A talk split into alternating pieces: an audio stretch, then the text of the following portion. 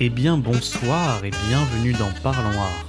Aujourd'hui, autour de la table, nous avons Ethan pour nous accompagner dans ce deuxième épisode du Face à Face. Comment tu vas Ça va bien et toi Commence toujours pareil hein, les podcasts. euh, Ouais, ouais. toujours cette petite phrase d'intro, juste le nom de, de l'épisode. qui- C'est calibré, c'est c'est net, précis.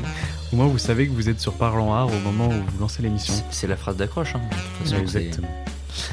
Bon, on vous invite, si c'est pas déjà fait, à nous rejoindre sur Instagram et YouTube via il.ly. Vous pourrez retrouver des extraits du podcast ou des best-of sur la page podcast. Vous pouvez également retrouver les épisodes de l'édito et du focus sur la page Parlons Art. Il est donc l'heure de commencer ce premier épisode. Non, pardon, pas du tout ce premier épisode. Cet épisode du Face à Face.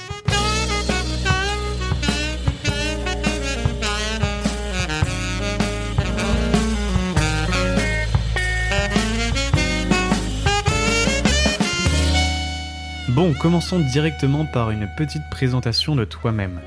Qui tu es, avec bien sûr nom, prénom, âge ou encore métier.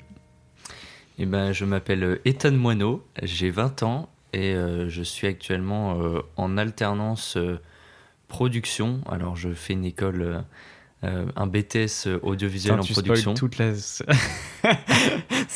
Tu m'as demandé, Ok, tu m'as demandé. Non, non, non, non, non, non. Vas-y, vas-y, continue. C'est parfait.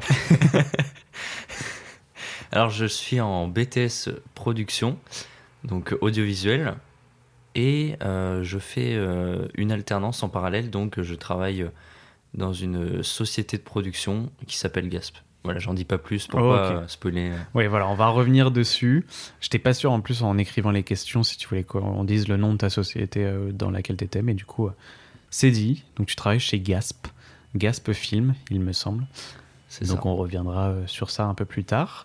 La première que- question que j'ai envie de te poser, euh, c'est quel mot tu pourrais mettre sur l'art? Quel est ton rapport? Et y en a-t-il un particulier à ce domaine? Euh, bah, l'art dans sa globalité, moi, euh, ça m'intéresse, mais bien sûr, c'est plus le cinéma. En tout cas, c'est par là que j'ai commencé. Quand j'entends euh, art, on va dire, quand tu vois, quand je dis ce domaine, effectivement, tu peux te concentrer que sur, que sur le cinéma, et ça, il n'y a pas de souci. on peut développer là-dessus. Ouais, et euh, l'art dans sa globalité, moi, il m'intéresse parce que justement, le cinéma, euh, je considère, et je pense que beaucoup considèrent comme ça, que c'est c'est ce qui englobe un peu tous les autres arts aussi. Donc, euh, t'as pas le choix, en gros, quand tu t'intéresses au cinéma, de d'aller voir un petit peu l'art dans sa globalité, tout ce qu'il y a autour.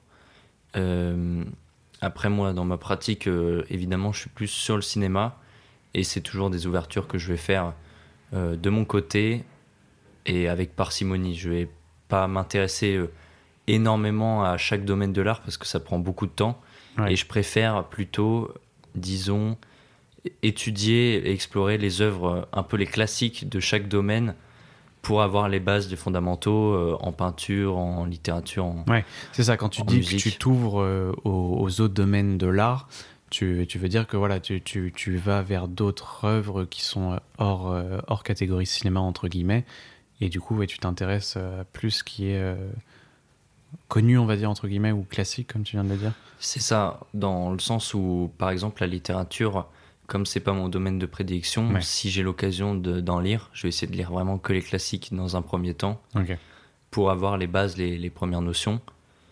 Et euh, parce que je sais très bien que je lirai jamais euh, 3000 livres euh, dans ma vie. Donc, euh, bah, je préfère, euh, si je me dis, ok, peut-être dans ma vie j'en lirai 100, bah, je préfère lire euh, les 100 classiques, quitte, Ouais, à être, euh, bah, quitte à être un peu novice dans le truc, parce que évidemment, les, les gens euh, très littéraires vont te dire, bah, c'est bien de s'intéresser aux classiques, mais il faut aussi euh, s'ouvrir aux, aux plus petits. Ouais. Et bah, exactement comme le cinéma, mais étant donné que c'est pas mon, mon, mon cœur de passion, bah, je, préfère moi vraiment euh, me concentrer sur les, sur les grands classiques. Quoi. Est-ce que tu pourrais nous donner, euh, là tu, tu viens de parler de littérature, est-ce que tu as un, livre en particulier que, que tu considères comme classique et qui pourrait, euh, qui pourrait être euh, donner Enfin, qu'est-ce que tu pourrais donner? Euh, bah, je dirais, là, en, en pensant à la littérature française, par exemple, je pense à Thérèse Raquin de Émile Zola qu'on a lu euh, au lycée, qui était très intéressant. Ouais. Euh, donc là, quand je parle d'auteurs classiques, bah là, c'est c'est bien le cas pour Ouais, le coup. Émile Zola, euh, tout ce qui est Victor Hugo aussi. Et après, en, en littérature, j'en ai pas lu non plus des masses, des livres. Euh, mais je dirais qu'il y a un auteur que j'apprécie beaucoup et dont j'ai lu plusieurs livres, c'est Stephen King. Ok. Euh, bah, qui est un petit peu l'auteur incontournable américain sur l'horreur, qui a été euh, en plus adapté beaucoup de fois au cinéma. Donc là, pour le coup, il y a vraiment un lien Ouais. entre cinéma et littérature. Ouais, ça c'est clair. Et ça lui- permet même d'avoir des, des. Enfin, quand tu lis ou quand tu vois le film après avoir lu les, le- les livres de Stephen King, tu peux voir comment ça a été adapté, de quelle manière, Ouais. quelles sont les différences. C'est ça qui est intéressant, je pense aussi, avec euh, ce rapport euh, cinéma-littérature, comme tu viens de le dire, où effectivement, tu as beaucoup de, de- de films, notamment de sagas, qui sont inspirés de livres. Et du coup, tu peux voir effectivement toutes les différences qui sont faites au niveau du scénario, au niveau de la mise en scène, au niveau des personnages. C'est vrai que ça, c'est, je trouve aussi très intéressant euh, quand tu lis un livre euh, c'est qui inspire un film en tout cas. Mais je pense qu'il faut pas faire un- une fixette là-dessus. Moi, Ouais. j'aime pas Non, trop non, euh, faire une fixette sur est-ce que c'est une bonne adaptation ou pas. Moi, je suis plutôt partisan de, quitte à, à pas avoir une. être fidèle au texte, mais pour rendre le matériel le cinéma beaucoup plus intéressant.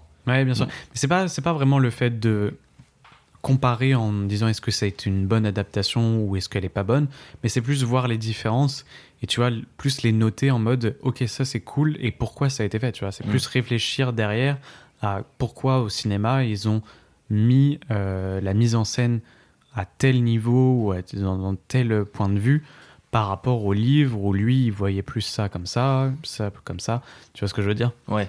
Euh, et après, euh, là, donc dans le cas de Stephen King, moi j'en ai lu euh, vraiment pas mal. J'ai lu. euh, Qu'est-ce que j'ai lu? Dernièrement, j'ai lu Salem. Ok. J'ai lu Cujo. J'ai lu Livre Carnet Noir. Je les ai pas tous lus parce qu'il en a fait un paquet Ouais, aussi. Si j'ai lu Christine que j'aime beaucoup, qui C'est lequel ton préféré? Bah, très bonne question, mais là récemment le, bah, le dernier que j'ai lu, Salem, qui est vraiment excellent, je trouve. Est-ce que, euh, que pour toi il est bien parce que c'est le dernier que tu as lu ou c'est parce que euh, en ayant un recul un peu plus euh, loin, on va dire, tu trouves que c'est le mieux de tout ce que tu as lu? Euh, je pense qu'en ayant le recul d'un peu loin, même si Christine aussi j'aime beaucoup, alors pour ceux qui connaissent pas, c'est vrai que le nom on se dit ok, ça parle d'une d'une nana et tout ça. Non, non, c'est vraiment une voiture. hein. Ah, C'est bah le moi nom. je connais pas. Moi je connais pas. hein, Je, Christine, je c'est fais le, semblant de connaître Ouais. en disant ah oui oui, mais je. c'est le nom. Christine, c'est le nom de la voiture. Donc euh, c'est un peu particulier euh, en se disant comme ça.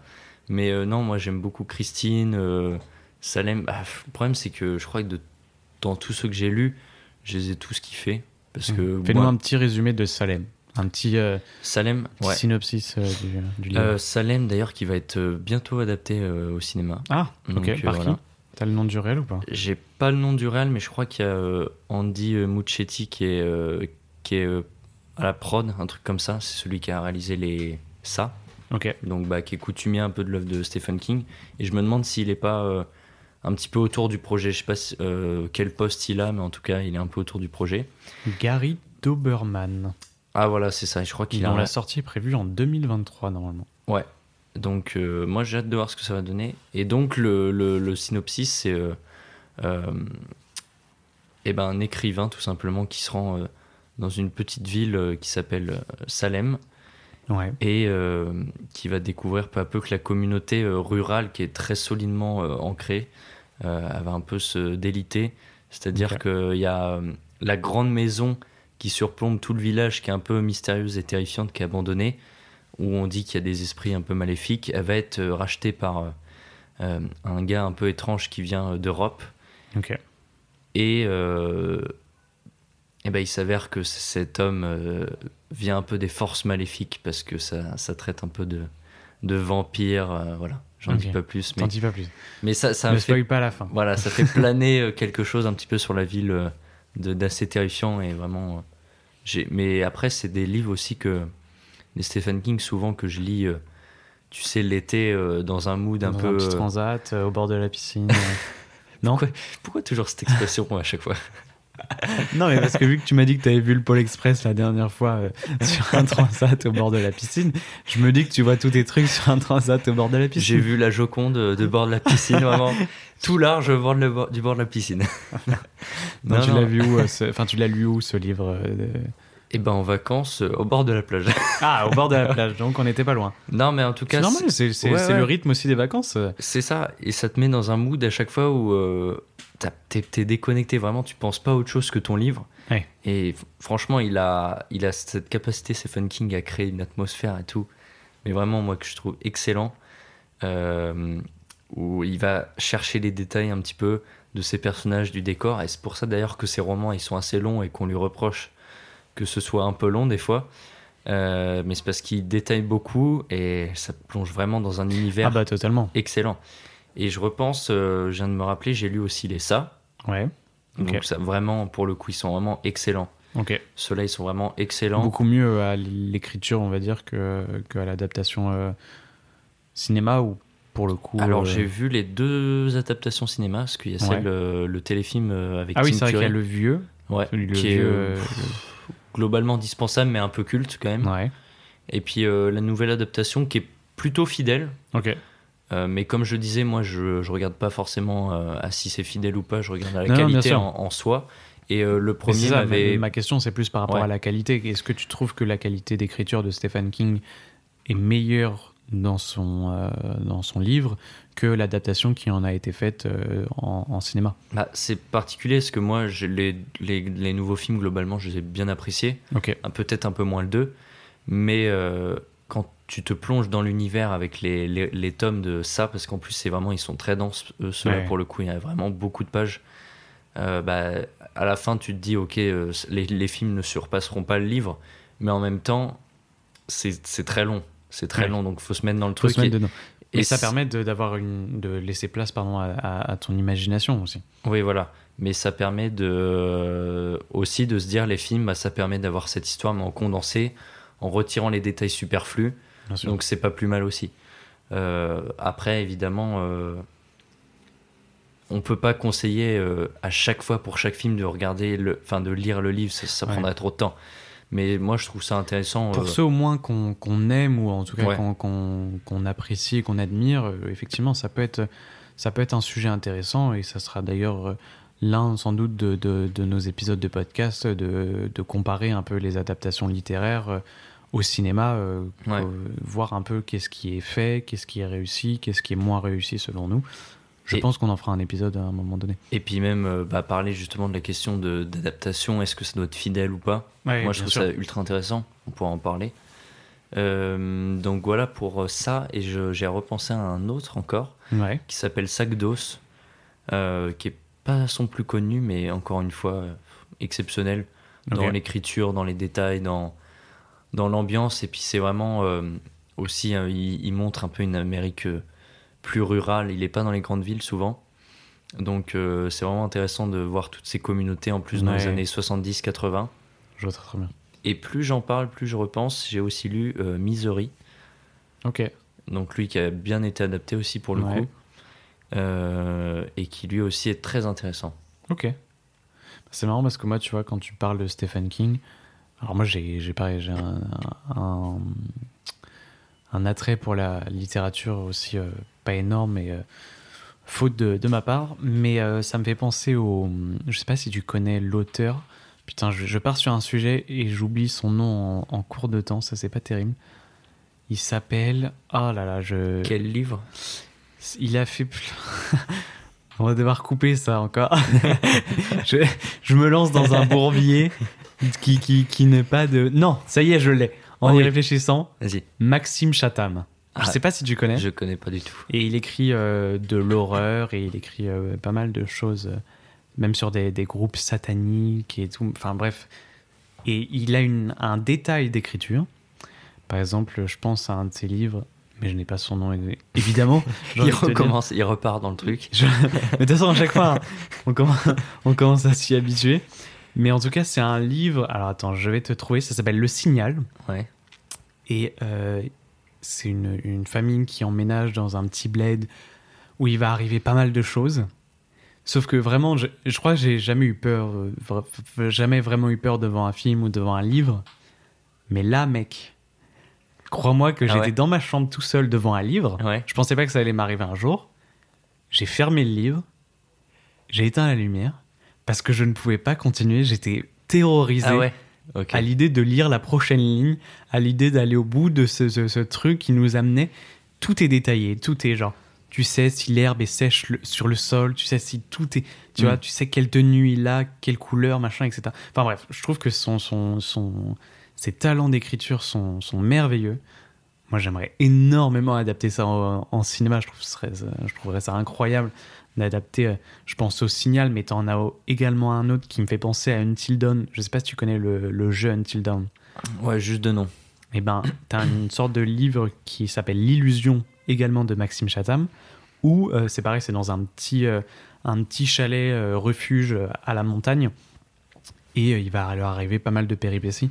Et je trouve que c'est des, des. Comme Until Dawn, en fait, c'est c'est des, des films. Enfin, c'est des, des. des livres ou des histoires qui mériteraient d'être adaptés en film.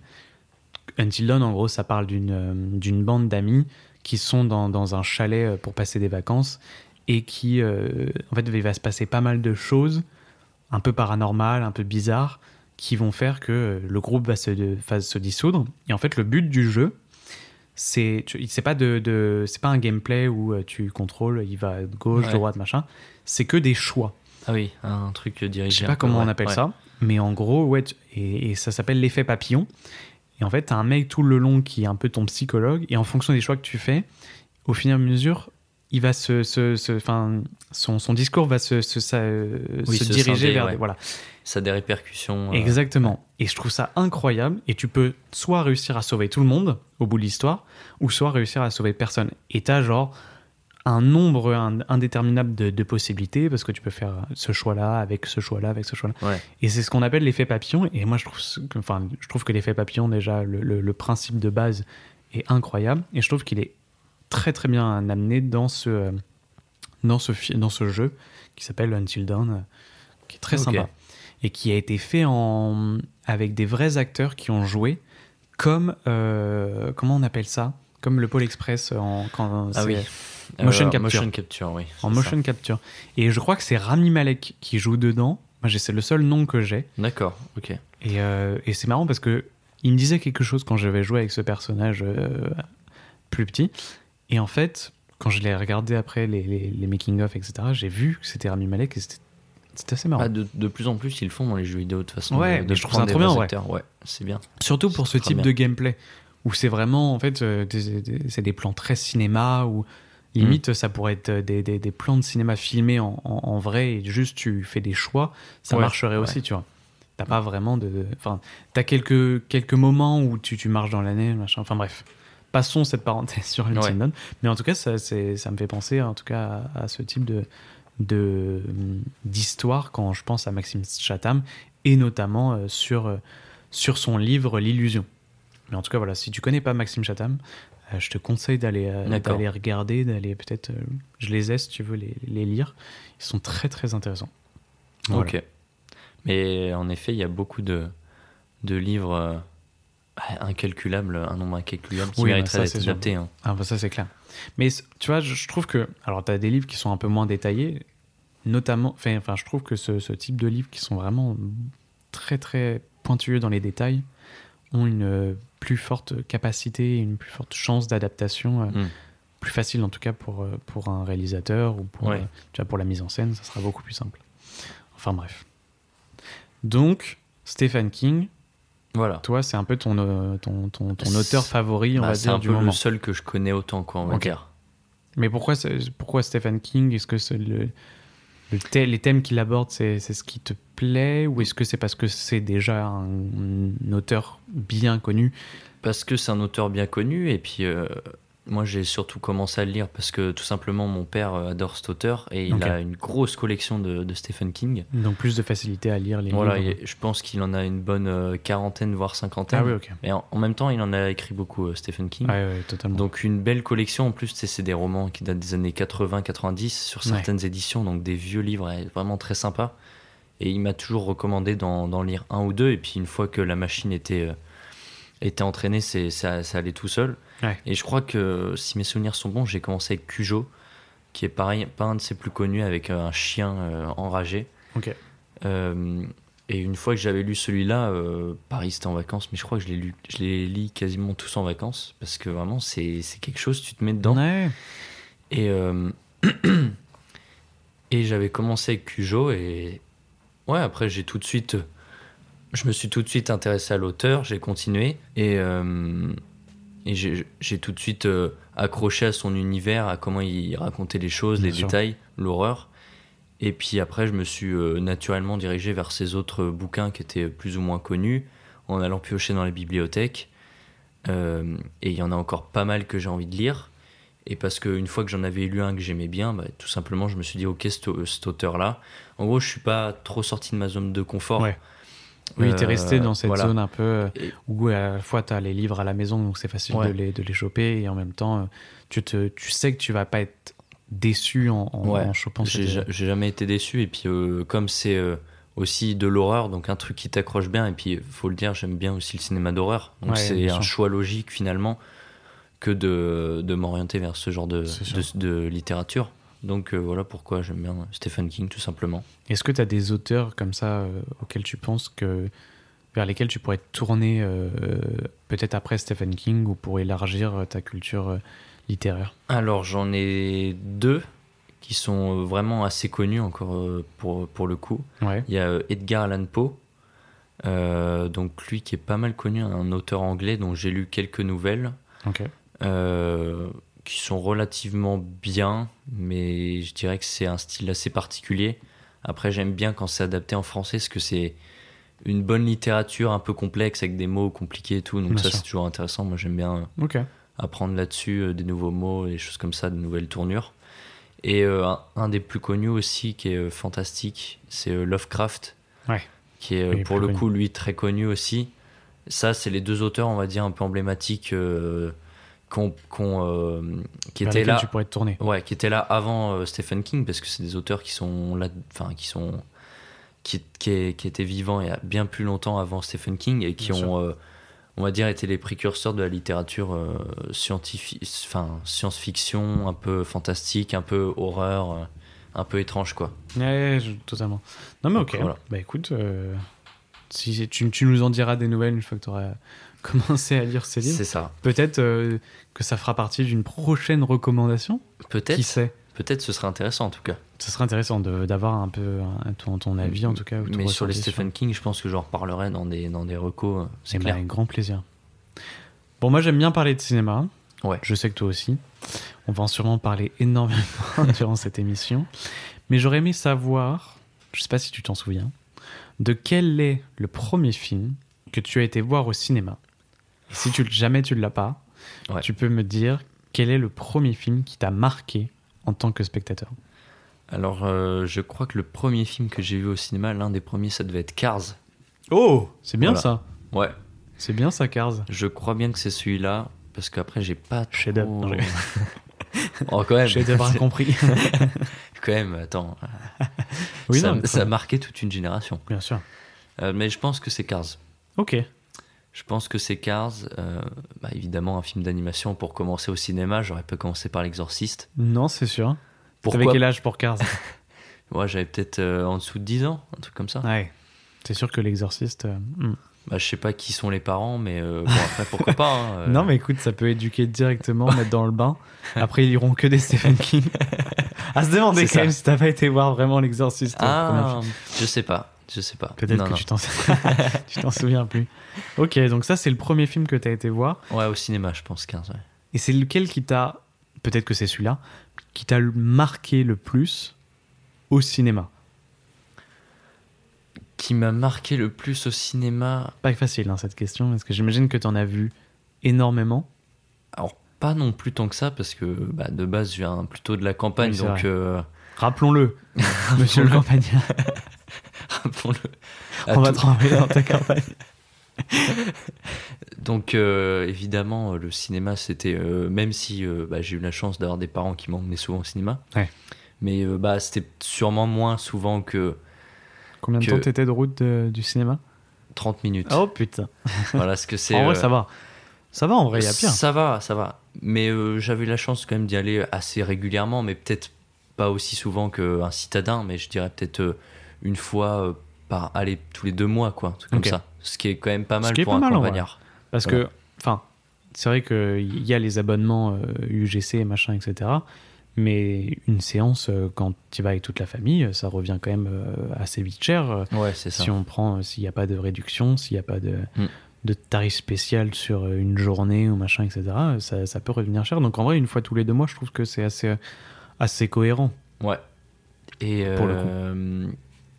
Euh, et après, bah, évidemment, j'ai commencé à aller beaucoup plus au cinéma quand j'étais au lycée parce que bah, j'étais juste à côté quasiment. Ouais. Puis bah, là, j'étais en ville euh, tout le temps, donc euh, là, je commençais à me faire des petites séances et tout. Mais euh, le premier film qui m'a marqué au cinéma, là, j'ai du mal à te répondre. Ok. J'ai du mal à te répondre parce que bah, j'en ai vu, ouais, j'en ai vu quand même un petit peu. euh, Bah, peut-être pas le premier qui t'a marqué, mais peut-être un dernièrement même où, euh, où tu t'es dit waouh, je me suis pris une vraie claque et tu t'en souviens encore aujourd'hui, quoi. Ah, bah là, c'est plus facile si on compte pas le premier, parce que le premier, vraiment, là, j'ai pas le souvenir, ou alors faudrait que j'y réfléchisse. Un qui m'a bien marqué, c'était euh, à l'époque, c'était Once Upon a Time in Hollywood. Ok. Que t'avais eu que- la chance de voir au cinéma. Ouais. Parce que, Putain, pour, trop bien. parce que pour le coup, euh, c'était euh, un peu le premier film où euh, je réalisais la chance que c'était d'avoir un film comme ça au cinéma. Clairement. Dans le sens où, euh, où maintenant que je suis, sur- je suis sur Paris, euh, bah, je vois tout le temps des films de, de grands réalisateurs qui sortent. Ouais. Et on a plus ce- cet aspect-là de se dire putain, c'est une chance. Ouais, bah, Parce qu'il y en a tellement qui sortent et on est tellement apporté quand on est sur Paris qu'on se dit, bon, bah ok. euh, Mais il y a aussi euh, moins, enfin, ça c'est une impression, je pense, personnelle. On a aussi moins de, de grands films qui sortent euh, peut-être plus fréquemment. Après, peut-être que c'est juste dû au fait qu'on est en plein dedans et que euh, pour les films qu'on considère euh, classiques de l'époque, euh, peut-être que eux avaient le même ressenti qu'on a actuellement sur les films qui sortent. Peut-être. Et, peut-être que dans quelques années, euh, ils diront putain, t'imagines, ils avaient. euh, Ouais. j'allais te dire une connerie, mais vas-y. euh, Allez, je, je fais pas de vanne. J'ai envie de dire Astérix, mais voilà quoi. Oh, tu pouvais le dire. Ah bah écoute, comme ça il est dit. Grand film de genre. Et on parle pas de Alain Chabat. Ouais, ouais, non. Ah non, non, non, non. On parle de bien du nouveau là. Ah ouais. ouais, t'inquiète. Mais, Mais- vu qu'on sait pas quand sortira l'épisode, on sait pas lequel est le nous.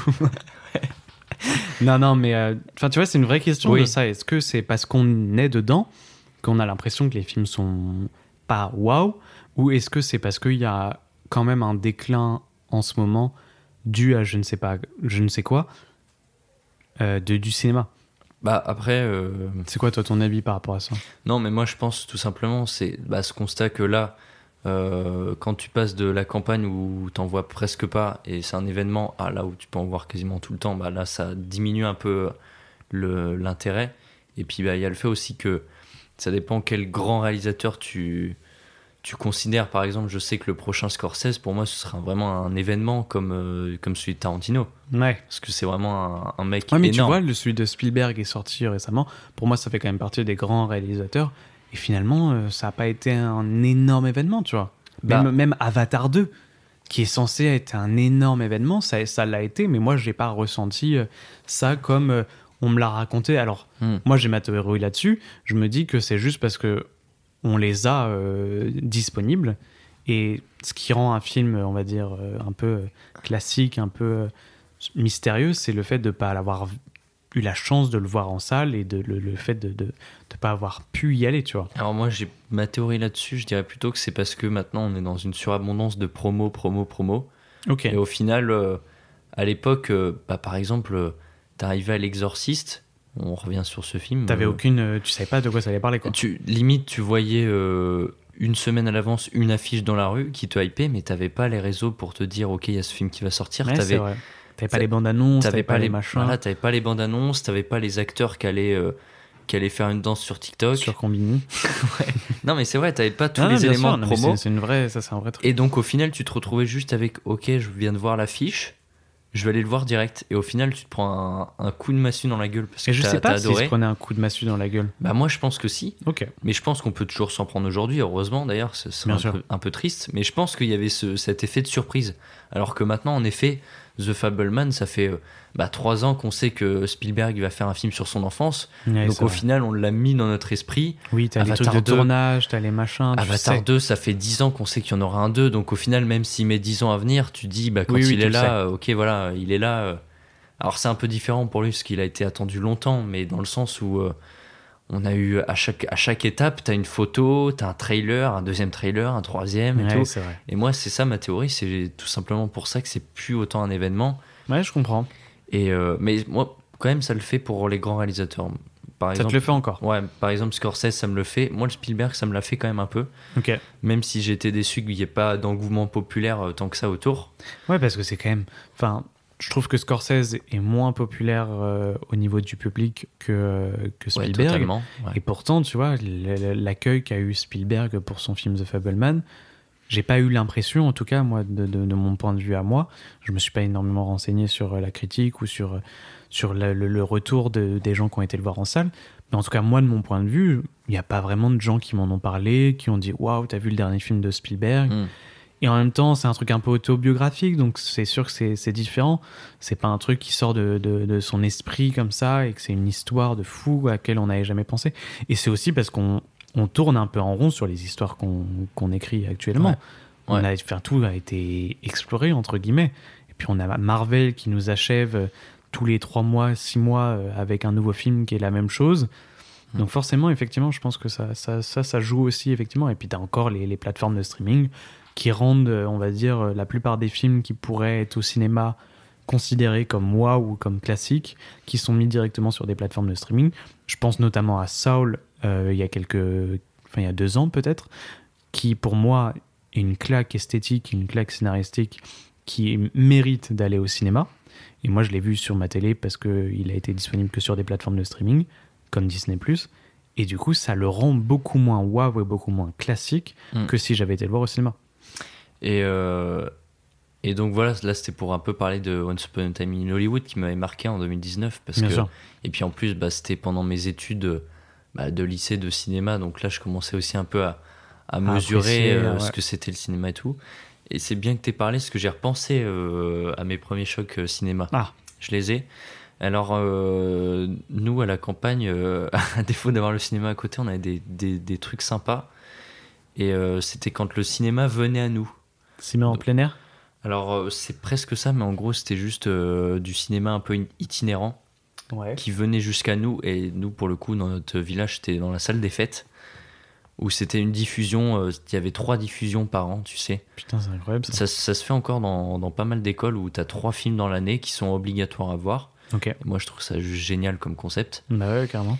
Et moi, il y avait trois films, bah, j'en ai trois là qui m'ont marqué et qui étaient des vieux films. Et c'était bah, quand j'étais tout jeune en primaire, donc évidemment, ça m'a ça m'a marqué au fer rouge. Ouais. Euh, T'avais L'homme invisible euh, qui date de 1933, donc là, c'est vraiment que des vieux films. Et tu vois, c'est ça le truc. Mais c'est ce que je te dis. Mais moi, c'est c'est des. C'est parce que- fou quoi. Ouais, bah, alors attends, on va revenir dessus. Mais tu vois, c'est ce que moi je reproche aussi, c'est que moi, ma plus grande claque, en rebondissant ce que tu- sur ce que tu viens de dire, au cinéma, c'est Interstellar. Mm. Sauf que je l'ai pas Ouais. regardé au moment de sa sortie. Donc encore une fois, c'est un film qui n'était plus disponible, qui se fait un peu, on va dire, euh, attendre quand il est en, en ressortie cinéma. Et c'est à ce moment-là aussi où ça redevient waouh. Ouais. Mais c'est ce que je me dis, ça se trouve, dans, dans 10 ans, il y aura une ressortie de The Fableman ou euh, d'un film genre Avatar 2, et on fera waouh, putain, c'est Ouais, incroyable. On va remesurer la puissance du film. Peut-être. Bien sûr. J'espère. Complètement. J'espère en tout cas. Et du coup, c'était quoi tes autres Donc, L'homme invisible, euh, donc je crois de 33, 1933. Ok. Euh, il y avait L'homme qui rétrécit. Donc là, c'était vraiment. des hommes, quoi. Donc, bah non, mais là, c'était la période, tu sais, un peu film fantastique euh, des années Ouais, ouais. 30 à 40 où c'était euh, euh, l'homme qui rétrécit, l'homme invisible, l'homme unijambiste. euh, non, moi j'invente complètement. euh. Mais tu sais, euh, Je tu vois, Je l'ai senti. là, tu l'as senti arriver. hein. Non, j'ai senti que dans le nom, je me suis dit, Ah oui. c'est bizarre. je- J'ai Ouais. jamais vu ça encore. L'homme manchot. non, mais tu sais, la, la vague On n'a rien des- contre les manchots, hein, d'ailleurs. à la fois les animaux et les unijambistes. non, mais tu sais, c'était la période de C'est pas les unijambistes, c'était les manchots. Qui n'ont pas de bras. Non, non, mais je sais bien. Ok, d'accord. C'était une blague. J'ai pas compris. Non, mais tu sais, c'était euh, le cinéma des années 30-40 où tu sais, t'avais Frankenstein et tout, c'était le fantastique Ah, mais totalement. où on faisait des, des expérimentations et tout ça. Donc il y avait voilà, ces deux-là. Deux -là. Et je citerai en dernier le, le film qui m'a vraiment marqué quand j'étais jeune et vraiment, j'ai jamais revu depuis. Mais tu sais, c'est le genre de film, je, je pense que je, je n'ai jamais envie de le revoir. Tellement il a eu un impact. Ah, mais Et ça, c'est- tellement-. C'était fou, c'est euh, King Kong. De 1933, qui est donc le premier aussi. Je crois, je, je me trompe pas, je crois sur la date. hein. Je crois que c'est aussi 1933 euh, par Ok. là, dans les années 30, qui est le tout premier King Kong et pour le coup euh, qui est, qui, est- qui m'avait impressionné à l'époque. Évidemment, Ouais. maintenant c'est euh, de la pâte à modeler, c'est euh, mais il y avait un- et puis même je pense qu'en le, en le revoyant aujourd'hui, je trouverais quand même du charme parce que c'était euh, un pan Ouais, puis ça reste un euh, film. euh, Enfin, pour moi, ça reste un souvenir plus. Ouais, voilà. Donc, je pense pas que même. Enfin, je pense que même si tu le revois, tu seras peut-être déçu de certains points, Ouais. mais ça restera un, un film coup de cœur, un film enfant, un film. C'est euh, un film qui a, souvenir, voilà, qui a marqué l'histoire dans sa manière de, de gérer les, les animatroniques. J'ai plus le nom de- du gars qui avait fait les animatroniques sur ce, sur ce film, mais c'était révolutionnaire à l'époque. carrément. Et euh, bah, c'était la manière dont il gérait les effets spéciaux et tout. Et puis c'est l'histoire du cinéma avec un grand H, c'est-à-dire que c'est les, les piliers un peu fondateurs du cinéma qu'on connaît aujourd'hui. Et moi, j'en ai un souvenir ultra marquant où vraiment j'étais impressionné par, par Kong, le gorille. Ouais, bah. Et, euh, et ça avait beau, euh, ça a beau avoir très vieilli aujourd'hui, bah, quand, quand t'as 10 ans euh, moins, ça t'impressionne quoi. Et donc ça, c'était vraiment mes trois films qui m'ont marqué, ou c'était euh, voilà, des, des films des années 30, mais qui m'ont vraiment marqué quoi. Ok. Mais tu vois, moi, je rebondis un peu sur ce que tu as dit tout à l'heure. Et ça me fait penser à une, une interrogation qu'on peut se poser. Tu as dit que, tu vois, tu avais l'homme l'homme invisible, l'homme euh, qui rétrécit, etc. Et tu as parlé de- du fait que dans cette période-là, c'était que des films où ils expérimentaient, machin, etc. Mm. Est-ce que tu penses que les gens à cette époque avaient le même rapport à ce type de film que nous, on a un film de super-héros Bah, honnêtement, je pense. Je Ah pense ouais que L'homme invisible, c'était vraiment. euh, le nouveau film un peu genre euh, encore une fois euh, de l'inventeur du machin. Ouais, moi je pense que c'était vraiment le. comme nous on peut en fait le dire aujourd'hui voilà. avec le nouveau film Marvel Oui, le voilà. nouveau film DC Ah, Ouais, effectivement. Pour moi, c'était totalement ça. Parce qu'à l'époque, c'était ultra marquant. Parce que déjà, le, le fait qu'il soit invisible, et c'est plutôt bien fait pour l'époque, je, je sais même pas quelle technique ils ont utilisé. Mais comme je t'ai dit, c'est des précurseurs à chaque fois. Et même euh, l'homme qui rétrécit. Putain, j'avoue, quand, quand tu dis l'homme invisible je sais pas comment ils l'ont fait je sais pas j'ai pas vu le film juste il était pas dans le plan quoi ça, ça relève Non. pas du génie Si ils, tu- ont, ils ont si juste tu- filmé la maison vide. Voilà. si, tu, si tu le vois c'est qu'il était pas si invisible que ça Non, je me suis mal exprimé. Non, c'est vrai que c'est un peu con. non, mais c'est parce qu'en gros, il porte euh, la plupart du temps dans le film, il porte soit des lunettes, soit un bandage. Et donc, bah, on voit qu'au niveau de la bouche, il n'y a rien. On voit le bandage qui entoure sa tête, mais on voit qu'il n'y a rien, ou des fois, il y a juste les lunettes qui sont dans les airs et qui se trimballent toutes seules. Ah, D'accord, il est invisible comme ça, ok. Parce que il a, lui, il est Lui, invisible, il est mais par invisible, contre, mais tous- qu'il les objets utilise- qui touchent, Ok. ils sont pas invisibles. Ah, c'est intéressant ça. Quand il porte un drap, quand il marche dans la neige, ça fait des pas. Putain, c'est marrant ça. Ah ouais, Et- C'est une bonne question de comment ça a été réalisé ça pour le coup. Et, euh, et je sais même plus où on était. Ah, je sais pas, t'étais parti sur Oui, euh, les, les- oui, les sur le- effets de. sur le fait que ça qu'à l'époque c'était euh, c'était des films incroyables et même l'homme qui rétrécit t'as une scène très connue où il se retrouve avec une araignée et ça avait fait peur à tout le monde à l'époque parce que bah, comme il a rétréci c'est une araignée gigantesque et Ouais. tu sais à l'époque c'était des techniques un peu de de, de surimpression d'images pour faire euh, style qu'il y en avait un plus grand que l'autre Enfin, Chaplin il utilisait beaucoup ça. oui voilà c'était des techniques qui étaient très utilisées mais là c'était pour faire de l'horreur donc à l'époque ça avait fait flipper tout le monde Totalement. et euh, moi, je, je trouve que c'était des. À l'époque, c'était vraiment les, les super productions de, de fous furieux, quoi. Donc ouais, tu penses qu'ils avaient le même ressenti qu'on a aujourd'hui en Ouais. voyant un film Marvel? Et c'est pour ça, je pense que Enfin, je sais pas si c'est Marvel le, le- le- tu vois, Oui, ça, mais ça revient enfin, un peu. ouais, le- voilà. C'est un peu le même. un euh, peu l'état attraction, euh, Ouais. divertissement et tout. Euh, même si euh, je pense que ces films-là, c'est pour ça que c'est bien de les voir jeunes parce que il te, il te montre vraiment une facette du cinéma et tout, te donne une culture et puis ça te. Totalement, mais ça t'imprime quelque chose. C'est bien de voir des, des, des, des, films, on va dire, de toutes les, de toutes les périodes. Ça permet d'avoir une vision un peu plus globale sur ce qui se fait même maintenant et hmm. de quoi c'est inspiré, on va dire. Hmm. Tarantino le fait beaucoup avec ce qu'il a vu plus jeune. Oui, voilà, c'est exactement ça. Ouais. Une sorte de condensé de, de, de ce qui est fait maintenant. Ok, bah écoute, c'est très intéressant.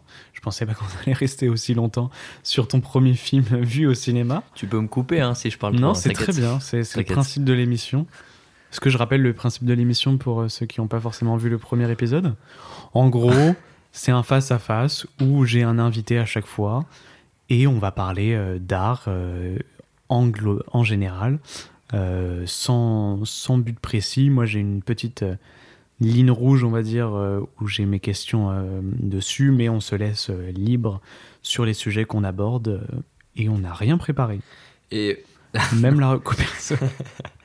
non, moi j'ai une petite pensée pour le, le gars qui, qui écoute depuis jusqu'à maintenant en se disant bon c'est quand qu'ils disent le concept de l'émission?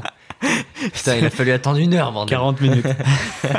bah écoute je suis désolé à toi t'avais qu'à écouter le premier épisode. Exactement. Non, c'est clair. T'écoutes le premier. T'écoutes maintenant On va te menacer, hein. non, mais allez découvrir le premier épisode. Il est sympa aussi. On fait du référencement. non, mais voilà, ok. Bon, le, le, le, principe est un peu redonné, on va dire, au bout de 40 Voilà, c'est juste des questions euh, à quelqu'un. Exactement. On va essayer de se focaliser un peu plus euh, sur le métier de producteur parce que dans l'émission précédente avec Gabriel, on s'était focalisé sur le métier d'acteur et d'auteur. Mais là, on a la chance d'avoir quelqu'un qui travaille dans la production. Donc, moi, j'ai pas mal de questions euh, et je pense qu'on peut avoir un débat assez complet sur, euh, sur les métiers de la production et le, métier pardon, de producteur. Donc, toi, tu es en alternance donc chez Gasp Film. Euh, avant de parler de ta formation, j'aimerais savoir ce que tu as fait du coup avant cette formation. je sais que tu as toujours aimé le cinéma, que tu as toujours voulu travailler là-dedans.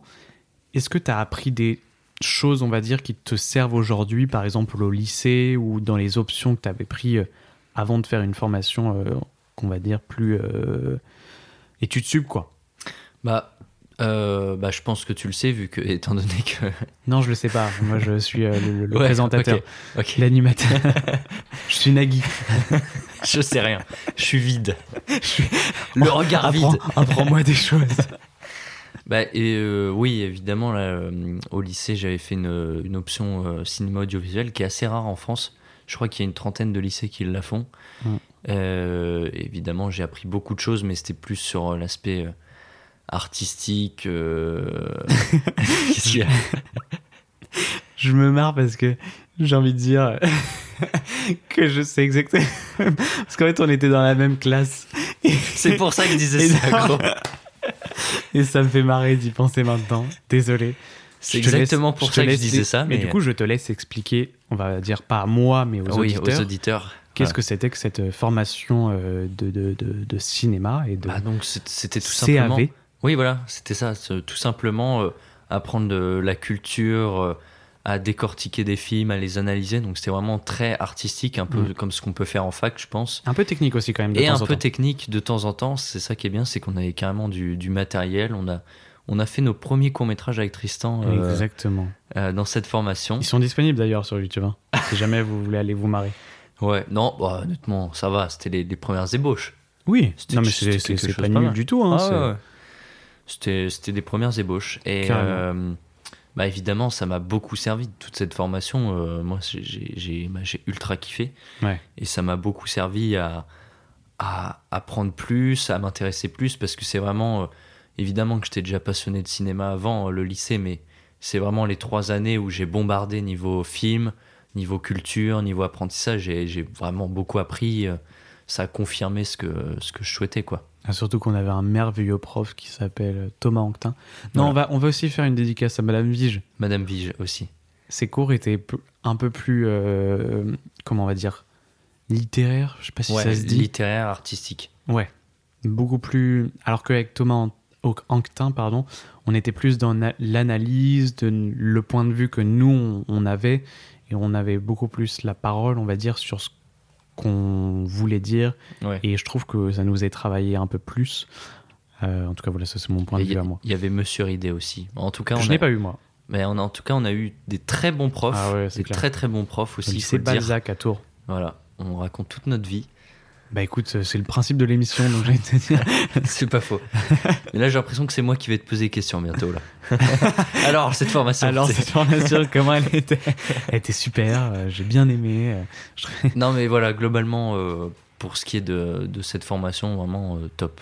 Ouais, non, franchement, on a appris plein de choses. Ah ouais, c'était génial, c'était génial.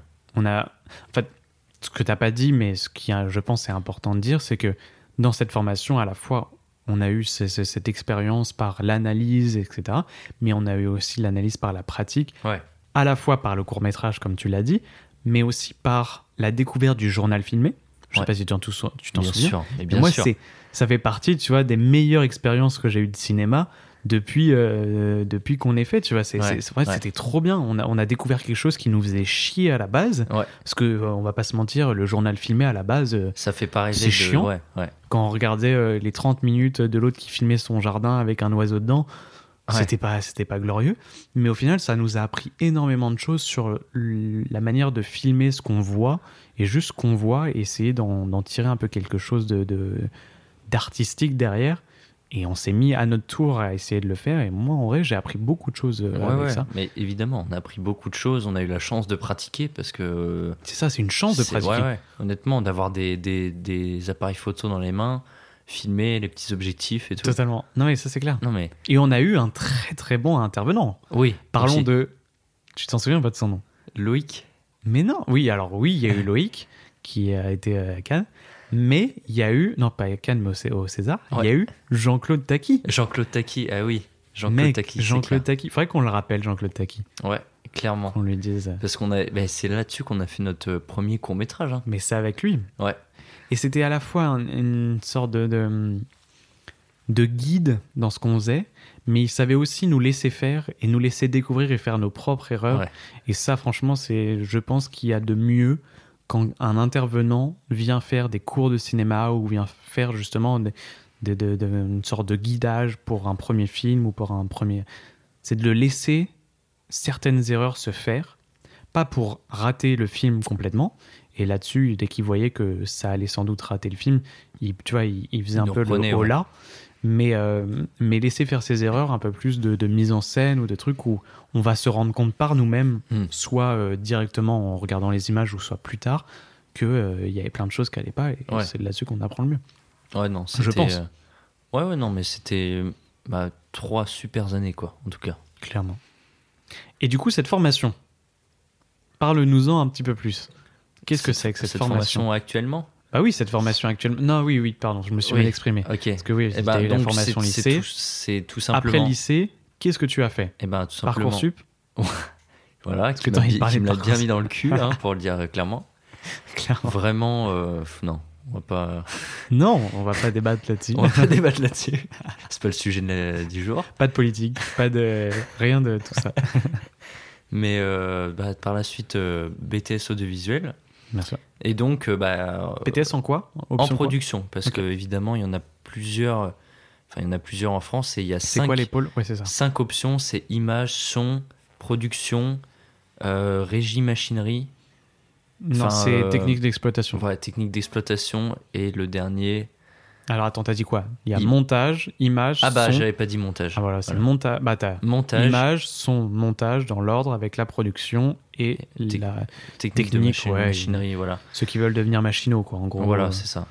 Et euh, qui est, je pense, enfin, je, je, je m'avance peut-être, mais qui est pour moi peut-être un des pôles les plus intéressants finalement, euh, Ok, parce que t'apprends, t'étais plus sur le terrain, ouais. parce que Tout moi aussi j'ai commencé un, un début de BTS de gestion de production, mais c'est pas le sujet. mais On en reparlera un jour. mais c'est pas le sujet d'aujourd'hui.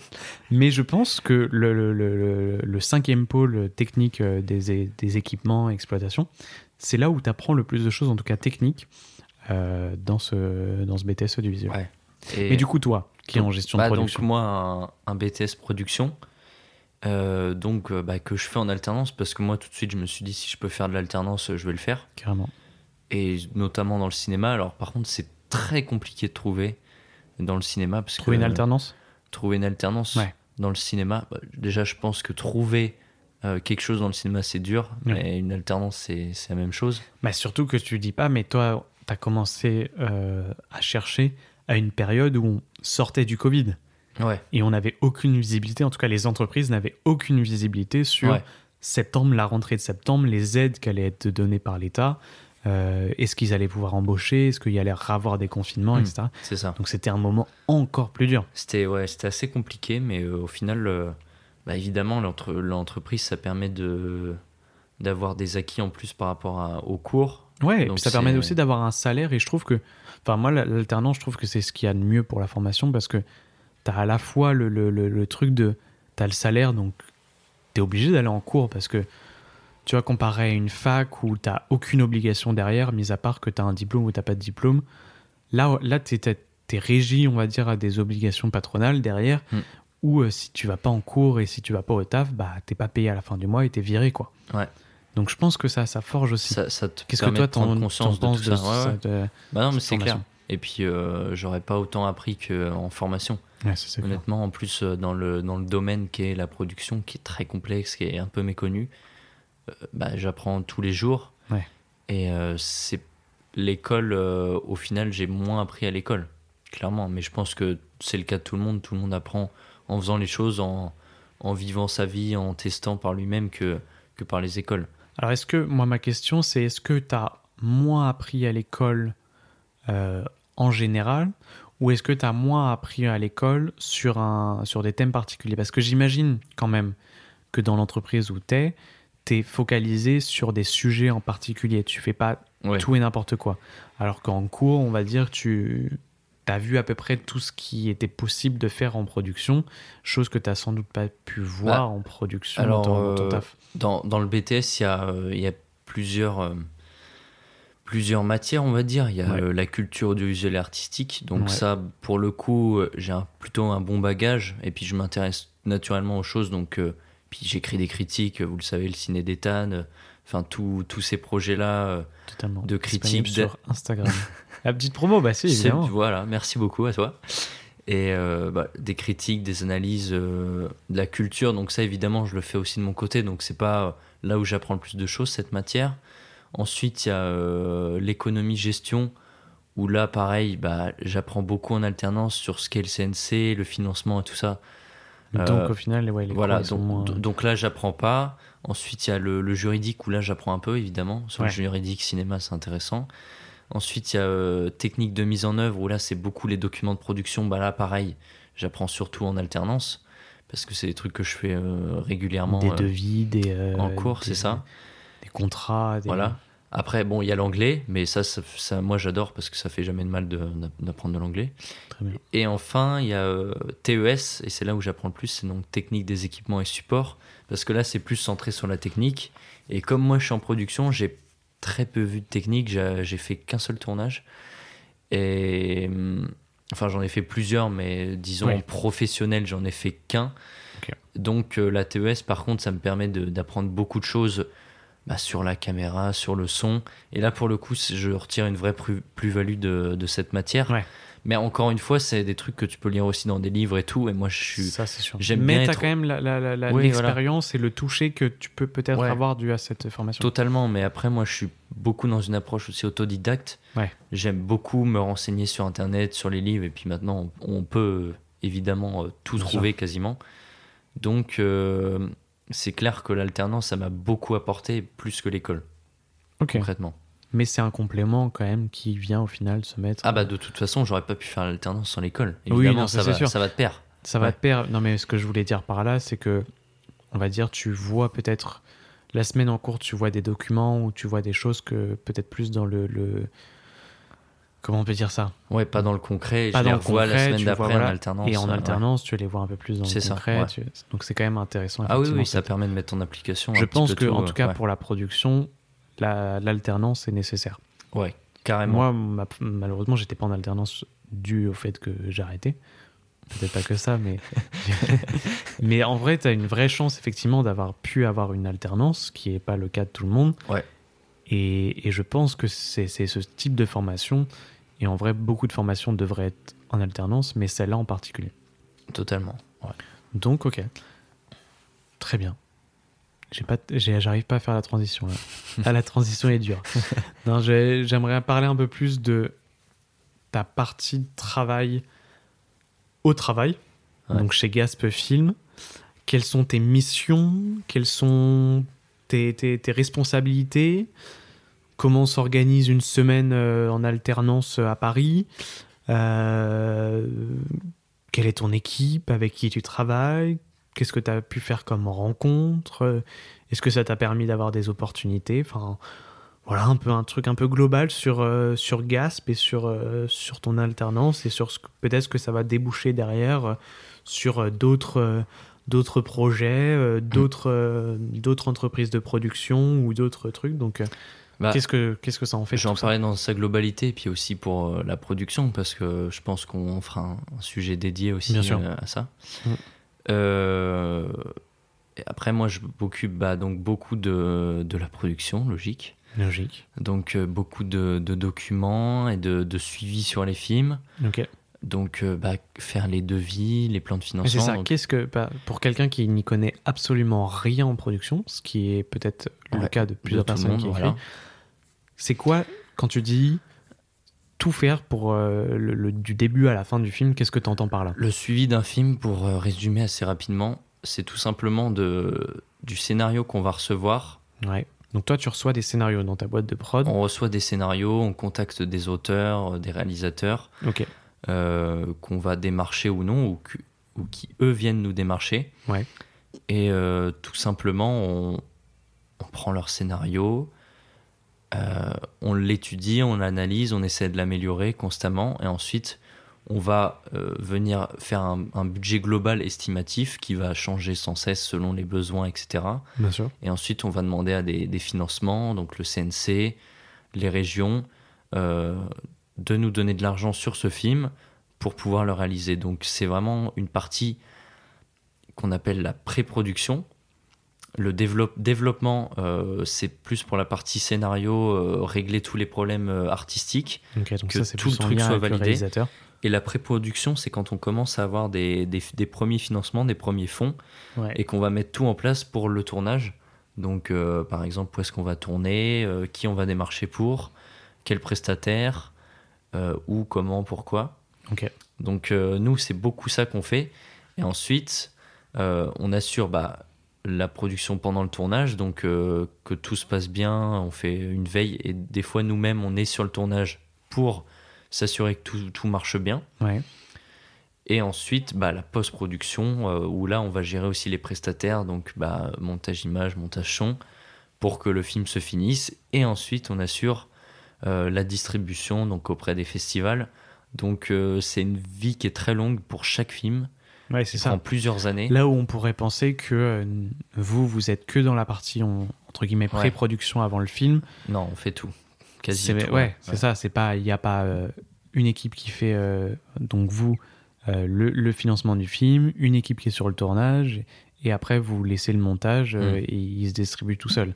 Non, c'est bien de rappeler effectivement que vous vous êtes là du début où effectivement il y a le re- reçu de scénario jusqu'au moment où il est en salle et devant devant les yeux des spectateurs quoi. Voilà, c'est ça. Donc, nous, on est là vraiment du début à la fin. C'est un accompagnement euh, permanent des, des auteurs euh, et de leurs films. Ok. Donc, euh, bah voilà, moi j'apprends beaucoup euh, sur ça parce que ça me permet de, de savoir concrètement comment on fait un film de A à Z. Ouais.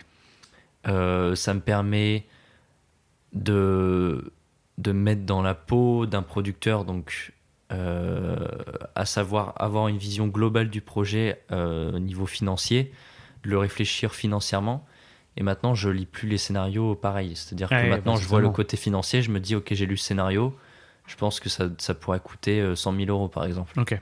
J'ai un peu Ouais, cette vision. à avoir euh, cette, euh, cette vision du, et- du- Voilà. des scénarios que tu reçois. Et c'est ultra pratique pour euh, savoir aussi comment écrire, quoi écrire. Bien sûr. Parce qu'évidemment, comme on fait beaucoup de développement, moi, je vois aussi les, les scénarios changer par rapport à ce qui est bien ou ce qui est pas bien, Ouais. par rapport au retour qu'on a. Donc, les scénarios, des fois, ils évoluent énormément.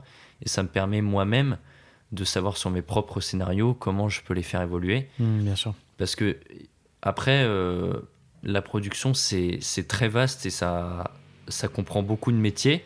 Et je pense qu'à l'avenir, moi, c'est pas un, un domaine que je veux faire plus particulièrement que ça dans le cinéma. Oui, c'est ça, parce qu'on c'est vrai qu'on on a parlé que de, de, de, de ton métier actuel, entre guillemets, Mm. où, euh, où tu es dans une formation de production, mais toi, à la base, tu avais plus envie de faire de la réalisation. De la réalisation, de l'écriture. De l'écriture aussi, Les deux vont de pair, de toute façon, souvent euh, dans le. Pas tout le temps. de- de- En elle- France. en France, En France, oui, pas mal. Oui, oui, oui, je te rejoins sur ce point. Mais quand même, c'est, c'est- les deux vont de pair. Ouais. Ouais, allez, oui. Disons ça pour simplifier, mais en France, c'est beaucoup l'auteur-réalisateur, donc celui qui écrit réalise aussi.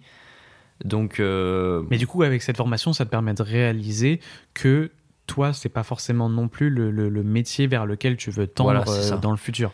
moi, ça m'a permis d'apprendre énormément de choses, surtout que c'est lui qui a une vision sur tout. Ouais. Donc, j'ai pu apprendre même des métiers de monteur, de, bah, de scénariste, Ouais. des, des métiers sur le tournage. Donc, euh, en gros, on est un peu la, la tête pensante du projet. On a des yeux partout et au final, j'ai appris sur tous les sujets. C'est Alors, bon, évidemment, euh, j'ai pas autant appris que sur le montage qu'un gars qui va faire du montage non, bien parce qu'il est dans le concret, mais j'ai appris les bases et tout ça. Et au final, en apprenant les bases de tout, Ça on- permet d'avoir une vision plus globale. plus globale du truc et c'est ultra intéressant. Mm. Ça permet de se spécialiser plus facilement après. Et après, moi, à long terme, je, je veux réaliser, écrire. Ok. Et donc, T'envisages comment. Pardon, excuse-moi, je te coupe. ouais, vas-y. Non, tu envisages comment, toi, le. le, le... T'as ta. Putain. Je te coupe pour en plus pour euh, poser une question qui est floue. Non, je, je voulais dire comment t'envisages le- l'avenir après avoir fait cette, euh, cette alternance. Est-ce que tu as déjà un peu une, une sorte de ligne que tu vas essayer de te, te tenir Ou est-ce que tu vas plus te laisser guider et tu verras bien Ou voilà, est-ce que- tu as, déjà envisagé ça euh, après cette formation? Euh, bah, je pense continuer d'écrire comme je le fais. Ok. Et puis, euh, je pense que tout naturellement, la réalisation suivra. Dans tous les cas, moi, je pense qu'il faut commencer par beaucoup écrire. Ouais. Beaucoup, beaucoup, beaucoup écrire. Surtout que la réalisation, après, je peux toujours apprendre à côté euh, Bien sûr. comment on l'a fait. On s'entraîne, on s'entraide aussi avec, euh, avec toutes les connaissances qu'on se fait. Et, C'est ça euh, aussi qui est ouais, intéressant. Le métier de la pro- je- je- on se fait beaucoup de contacts. non, mais oui, on se fait beaucoup de contacts. C'est pour moi, le- le- quand j'étais allé effectivement moi aussi en production, c'était parce qu'on m'avait dit, et c'est un fait, en production, tu te fais tous les contacts. Un Ouais. producteur, il est, il est en contact avec tout le monde. Alors, il a des bonnes ou mauvaises relations avec euh, ceux qui travaillent. Dépend de, de- de- du producteur. Mais en tout cas, euh, On n'en vise aucun. non, n'en vise aucun, mais j'ai pas de nom d'ailleurs. mais euh, en tout cas, là, il y a- tu vois, c'est vraiment un métier où tu touches à tout, comme tu l'as Ouais. dit. Et effectivement, un monteur n'aura pas les mêmes, même si lui aura dans son, dans son métier beaucoup plus de connaissances que toi, en tant que producteur, tu as pu voir de son métier à lui. Mais derrière, lui, il a aucune connaissance de la production, alors que toi, tu as des connaissances du montage. Bah, et puis, euh, comme concrètement, c'est aussi de la plupart du temps nous qui recrutons tous les chefs de poste, Ah, mais bien on connaît des auteurs, des réalisateurs. Donc ça, c'est pour la partie euh, pré-prod développement, Ouais. des scénaristes. On connaît pour le tournage, donc pour la production, euh, bah, des techniciens de tout type, euh, régisseurs, euh, directeur de la photo. directeur photo et tout ça. plus bah, les gens des commissions de financement. Ouais, c'est ça donc aussi. du CNC, tout ça, on les connaît eux aussi. Ensuite, on connaît tous ceux de la post-production. Donc, on connaît des monteurs, des monteurs son, Ouais, etc. Et ensuite, on connaît aussi des distributeurs. Donc, euh, il suffit qu'on connaisse sacrée- quelqu'un à Cannes qui soit sélectionneur ou quoi. Et au final, on a un carnet énorme. Tu énorme. dois avoir une liste de contacts assez. euh, Ouais, voilà. C'est ça. En fait, c'est le but euh, d'un producteur. Si un bon producteur a euh, une liste de contacts dans son téléphone qui est Mm. interminable. Je pense là, parce que j'ai regardé le documentaire de d'Orelsan, je sais pas si tu l'as vu, Non. ne montre ça à personne. Et t'as Ablai dedans qui est un producteur de musique, donc c'est différent. Mais lui, à la base, il a commencé en tant que serveur. Et il, s'est fait- il avait un peu de bagou. Et en fait, il s'est fait du, du- des contacts comme ça dans son téléphone à force de servir les gens et à force de parler avec les gens. Et il est devenu euh, producteur comme un peu grâce à ça. Alors, pas que grâce à ça, Ouais, mais, ça fait partie du truc partie, où ouais. un producteur, il doit avoir, et ça marche à la fois dans la musique, à la fois dans, dans le cinéma, ça marche un peu partout, il doit avoir une liste de contacts dans son téléphone. Limite, il a toute la France dans son téléphone et Ouais. il sait très bien Mm. qui appeler en cas de besoin. C'est aussi le mec sur le tournage où tu as besoin euh, en catastrophe. Moi, j'écoutais euh, Hardis, qu'il avait fait pas mal d'interviews, je sais pas si tu l'as regardé, avec des producteurs. Et des producteurs venaient, ils disaient On a eu des demandes des fois de l'espace. Genre, le mec te demande euh, un- une fusée euh, dans, en, forme de Tintin. au milieu de la journée et toi t'as plus de peinture plus rien tu dois envoyer tes machins à régisseur et tes trucs et le mec, il racontait ça. Et en fait, c'est aussi là où devient le métier de producteur ultra intéressant. C'est que oui, tu as ce côté réverbatif. Et je pense que tu pourras confirmer de, euh, des devis, des demandes de financement, des mails, des machins à traiter. Ouais. Mais derrière aussi, au moment des tournages, au moment où ça se calme un peu et où tu passes sur la, la partie, on va dire, un peu plus concrète du projet, bah là, le, le- le- le métier, c'est un métier qui varie beaucoup Ouais, où Et là, il il y a variera- choses à faire. il continuera à varier au montage et à la distribution. Et en fait, tu vas avoir un peu des boucles qui vont jamais avoir les mêmes aspects, les mêmes, euh, les mêmes euh, rythmes, etc. Parce que chaque film est différent et que tu vas peut-être aller voir cette société-là pour euh, le montage de ton film, cette société-là pour un- le montage d'un autre film, etc., etc. Et je pense que ça, tu peux le confirmer. Tu as déjà dû le, le vivre, euh, entre guillemets, euh, en, en- en tant que ton expérience. Ouais, on fait tout. Et puis même, euh, par exemple, quand il y a la production, bah, on va réserver tel hôtel. On va, des fois, quand euh, on n'a pas trop de budget pour, pour recruter... merde, j'ai oublié le nom, ceux qui font du repérage. Les régisseurs, non, c'est pas des régisseurs. ouais, si les régisseurs, ils peuvent le faire. Ils ouais. peuvent le faire. Ah, mais, pas trop. mais par exemple, on va faire nous-mêmes le repérage, des fois. Enfin, vraiment, on, on va Ouais, faire de c'est ça, tout, tu quoi, peux toucher à tout. Et puis tu peux remplacer, entre guillemets, en tout cas, es, déjà, toi, tu es là à toutes les étapes, Mm. vu que c'est toi qui les organises. Mais aussi, tu peux, entre guillemets, remplacer un rôle qui peut peut-être pas être là. Et ça, toi, ça va peut-être ouvrir à d'autres D'autres opportunités, portes, ouais. d'autres trucs.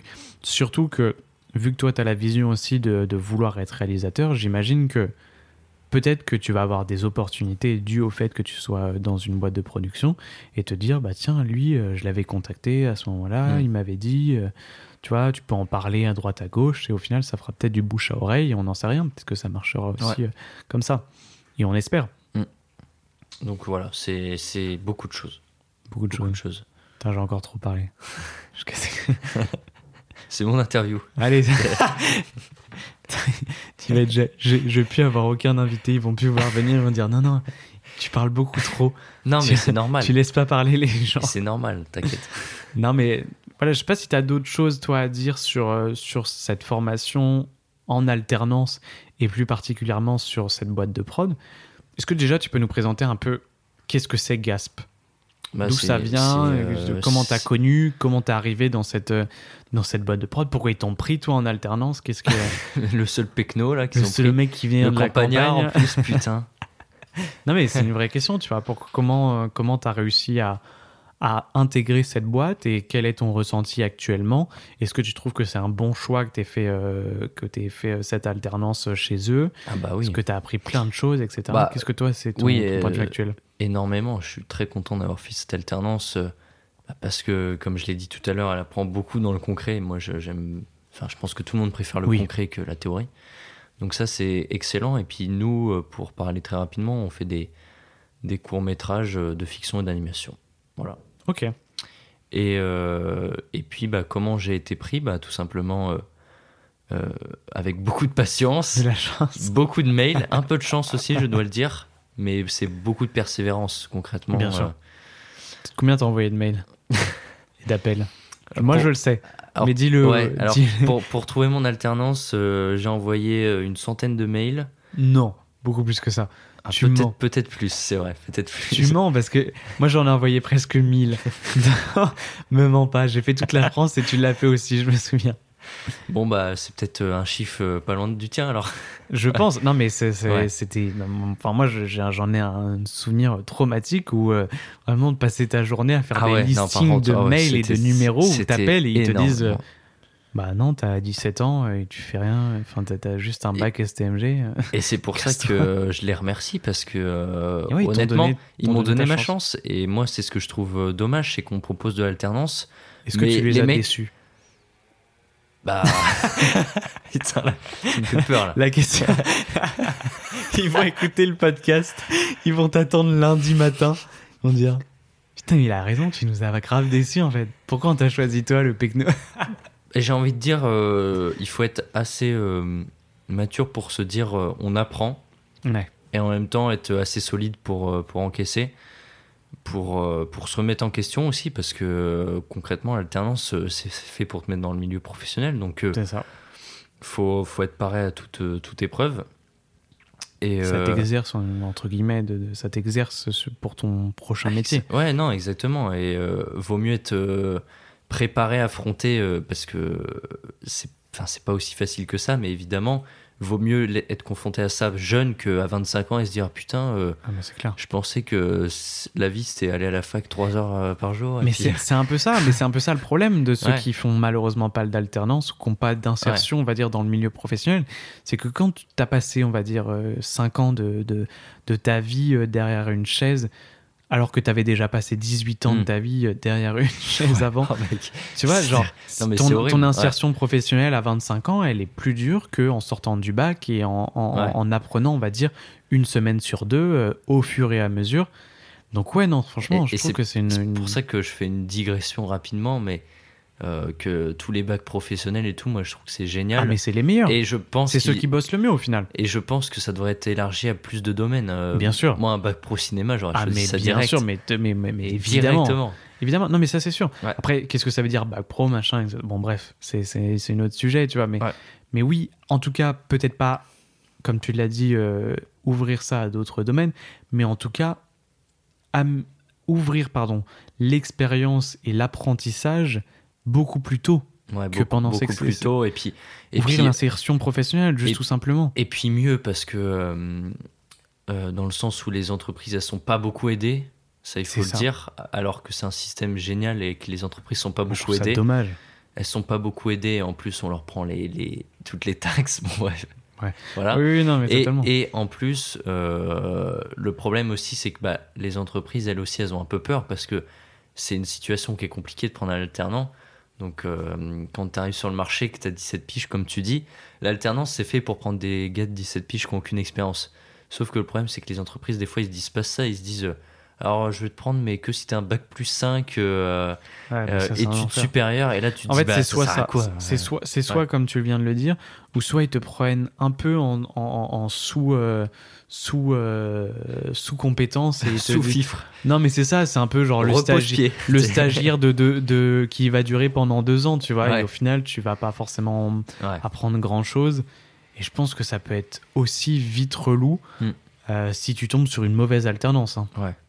Parce que toi, tu as eu de la chance d'avoir une bonne alternance où euh, bah, vous êtes une, tu l'as pas dit, mais vous êtes une petite équipe. On est une petite équipe. Vous êtes combien dans la boîte? On est trois. Ouais, tu vois, trois, c'est c'est facile d'avoir une proximité approche, ouais. avec euh, avec euh, avec tes patrons et Ouais. et avoir un- une sorte de relationnel qui est beaucoup plus euh, beaucoup plus pro et beaucoup plus intéressant que dans une grosse boîte de Mm. 200 personnes Ouais. où tu as le Ah oui. pauvre alternant qui est là à faire des cafés quoi. Ah bah là, et pour le coup, lui, il va vraiment les faire parce que à ça. 200, il aura rien d'autre à faire, quoi. Ah bah euh, dans tous les cas c'est que ça. moi, on est trois, donc euh, je peux faire C'est plein ça, de en fait, un peu tout. T'es limite déjà en CDI euh, Mm. dans, dans- dans la boîte à l'heure actuelle parce que tu fais le même boulot entre guillemets que, que, que ceux qui, sont, qui travaillent avec toi et qui sont tes supérieurs. Et donc, euh, bah, c'est pour ça, ouais, l'alternance, moi, je, je leur dirai jamais assez, mais c'est génial, quoi. Et ça Ça devrait être euh, généralisé. ouais. Totalement. Mais moi, je te dis, moi, moi ça serait. Enfin, je, sais pas, je pense que c'est pas possible et c'est pour ça que ça n'a pas été fait, mais on devrait faire beaucoup plus de stages. Parce que dis-toi qu'il n'y a qu'un stage en troisième, s'il te plaît. ça, c'est un peu C'est triste. une catastrophe. Pour moi, il devrait y en avoir dès le lycée, parce que Mais, dès la, dès- mais non, mais même dès le collège, tu vois. C'est Ouais. bien qu'on commence à la troisième. Mm. Trop, plus tôt, c'est trop tôt. ouais, tu Qu'est-ce que tu fais avant la troisième? Ouais. Déjà, troisième, t'es jeune, tu, Mm. tu, tu sais rien faire. Mais tu vois, dès le lycée, effectivement, comme tu l'as dit, ça devrait être minimum une semaine par mois ou une semaine tous les deux mois ou au moins deux semaines par trimestre, tu vois, qu'on qu'on commence. En plus, les entreprises ont besoin. ouais. Tu Et vois, ceux qui veulent si- travailler dans la restauration, si dès, dès la seconde, ils pouvaient. Alors, il y a des bacs pro qui sont faits pour ça. Mm. Mais tu vois, si- s'ils pouvaient avoir un peu plus de. de, de- de- comment dire de- D'expérience et qu'on facilitait les entreprises, parce que c'est ça aussi le problème, c'est qu'on facilite pas les entreprises à prendre des jeunes comme ça. Ouais, bah, Pour elles, le elles ont problème. Ouais. aucun, Ouais. aucun intérêt à prendre quelqu'un qui sait rien faire. Mais, Mais si l'État aidait un peu plus les entreprises à prendre des jeunes, à prendre, prendre des gens qui n'ont pas forcément de- d'expérience, peut-être que ça, ça, ça créerait euh, une sorte de, de maturité et de, de, de travail un peu plus professionnel pour des jeunes qui sont en insertion et euh, puis tout simplement en rendant ça obligatoire. Par exemple, tu, tu l'as sûr. dit, chaque année du lycée, seconde, première, euh, peut-être pas terminale parce que T'as le bah bac. t'as le bac et puis t'as les, t'as les, le, Ouais, choix pas- professionnel. Mais Ouais, mais justement, pas- au si- contraire. Si, tu fais, si tu fais deux semaines ou trois semaines à la fin de la seconde et de la première, tu fais déjà deux stages, alors qu'aujourd'hui il n'y en a aucun. Tu rends ça, obligatoire dans toute la France. Donc là, les, les entreprises, elles n'auront pas le choix que de Et prendre. puis même, ou prendre un peu moins de vacances. ouais, hein. voilà. Parce que être, euh, être euh, trois mois en vacances l'été, je suis pas sûr que ça t'aide beaucoup à, t'insérer dans Ouais, le non. milieu Non, professionnel. Mm. Non, tu vois, ça devrait être sur le mois de juin, euh, au- tout le mois de juin quand t'es en seconde. Parce qu'en seconde, t'es euh, en vacances quoi, au mois d'avril, Ah ouais, à quasiment. peu près. Donc tu vois, tout le mois de juin, bah, t'es- t'es dans- Ouais. t'es- t'es- tu rentres dans le milieu professionnel. Et peut-être pas des stages de un mois complet. Enfin, Non, ça, j'en sais rien, mais deux semaines. deux semaines ça, ouais. euh, pour qu'on puisse voir aussi des métiers différents. Mm. Parce que le problème du stage de troisième, c'est que tu avais un stage. Ouais. Donc tu te bases sur ça. Tu as eu un stage d'une semaine, donc tu t'es pas rendu compte non plus de ce que c'était vraiment le métier. Et puis une fois que tu rentres, tu vas faire ton rapport de stage, mais le rapport de stage que tu fais au prof qui n'y connaît absolument rien, Mm. parce que lui il est prof et qu'il a jamais eu Ouais. d'expérience professionnelle à part être prof. Ouais. Donc il y connaît rien de ce que toi tu lui racontes, donc tu peux lui raconter n'importe quoi de ton stage, il va te dire ok. Donc ça c'est un énorme problème. Donc on devrait déjà analyser un peu plus profondément le stage que tu viens de faire, avoir des périodes de renseignement sur le stage que tu viens de faire, pourquoi, est-ce que est-ce que c'est un métier qui pourrait te plaire, est-ce que c'est même juste un domaine qui pourrait te plaire, tu vois, Mm. si, si tu fais un stage dans, une, dans, dans, dans, un restaurant, est-ce que le métier de la restauration, est-ce que le domaine de la restauration, c'est un métier qui peut te plaire? Mm. Et ça là-dessus, on, on fait rien, quoi Ouais. on préfère apprendre des, des, des trucs plus banals qui sont pas euh, qui sont pas, pas moins intéressants ou, ou moins nécessaires mais en tout cas je pense que si on veut entre guillemets régler et on avait dit qu'on parlait pas de politique mais ce, ce truc un peu de chômage en France il faut commencer par là Ouais. ouais. tu vois c'est si on habitue là on habitue les jeunes à ni faire de stage donc ni travailler Mm. trois semaines trois mois de vacances l'été et ensuite on, Ouais. les, on les envoie dans des formations de bac plus 5 bac plus 7 où ils travaillent pas non plus Ouais. parce que soit ils ont la flemme parce que t'as les parents derrière qui payent ou alors ils ont pas le temps euh, de- du, du fait de Ça de balance des sales vérités sur Parlant Rare. Attention là. non mais C'est oui c'est vrai qu'on avait dit que c'était pas politique mais ça fait partie des, des- des trucs où moi tu vois je ouais. bref Mais voilà, l'alternance, euh, c'est bien. revenons voilà revenons sur ce pourquoi mais je, mais je pense que j'ai fait le tour euh, de, de ce que j'avais à dire sur, sur tout ce- cet aspect-là. Eh ben écoute, en tout cas, on va faire un épisode focus bien plus complet. Ouais. Où euh, moi aussi, je pourrais essayer d'apporter euh, quelques trucs. Parce que plus en autodidacte, et toi, ça sera plus euh, du terrain. Mm. Toi, tu auras plus la version Ouais. terrain, et moi, j'aurai plus la version autodidacte et un peu plus théorique, on va dire. Donc, ça va être très intéressant d'opposer ces idées et de voir comment on peut améliorer et vous apprendre énormément de choses sur la production. Donc, on vous donne rendez-vous bientôt pour un, un épisode sur la production euh, au Ouais. cinéma et audiovisuel. Euh, On va Ouais, englober, je pense, euh, si on a quelques connaissances qui sortent Mm. de la musique ou, ou du théâtre ou de n'importe quoi, on essaiera d'apprendre un maximum. Ouais. Bon, avant de, on va, on va, on va clôturer rapidement quand même cette, euh, cette parenthèse sur l'alternance. Euh, moi, j'aimerais bien savoir si t'arrives à, là, tu arrives à la fin de ton alternance, tu arrives à la fin de ta formation. Est-ce que tu la recommanderais?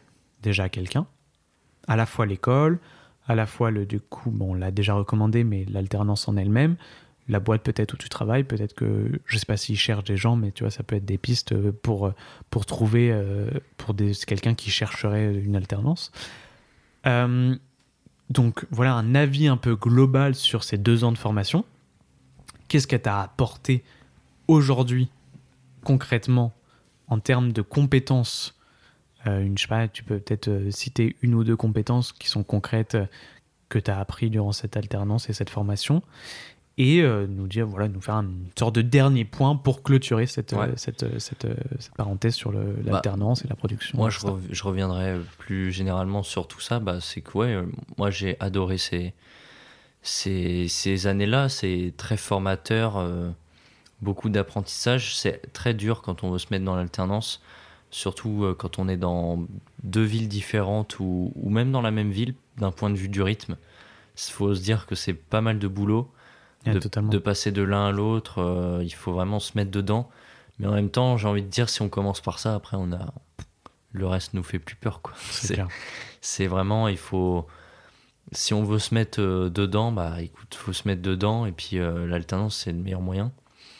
Donc, euh, non, moi je dirais que j'ai, une bonne entreprise, euh, une formation aussi euh, bah, qui me permet de, de consolider des choses et qui me permet bah, d'a- d'avoir cette alternance aussi, il faut le dire.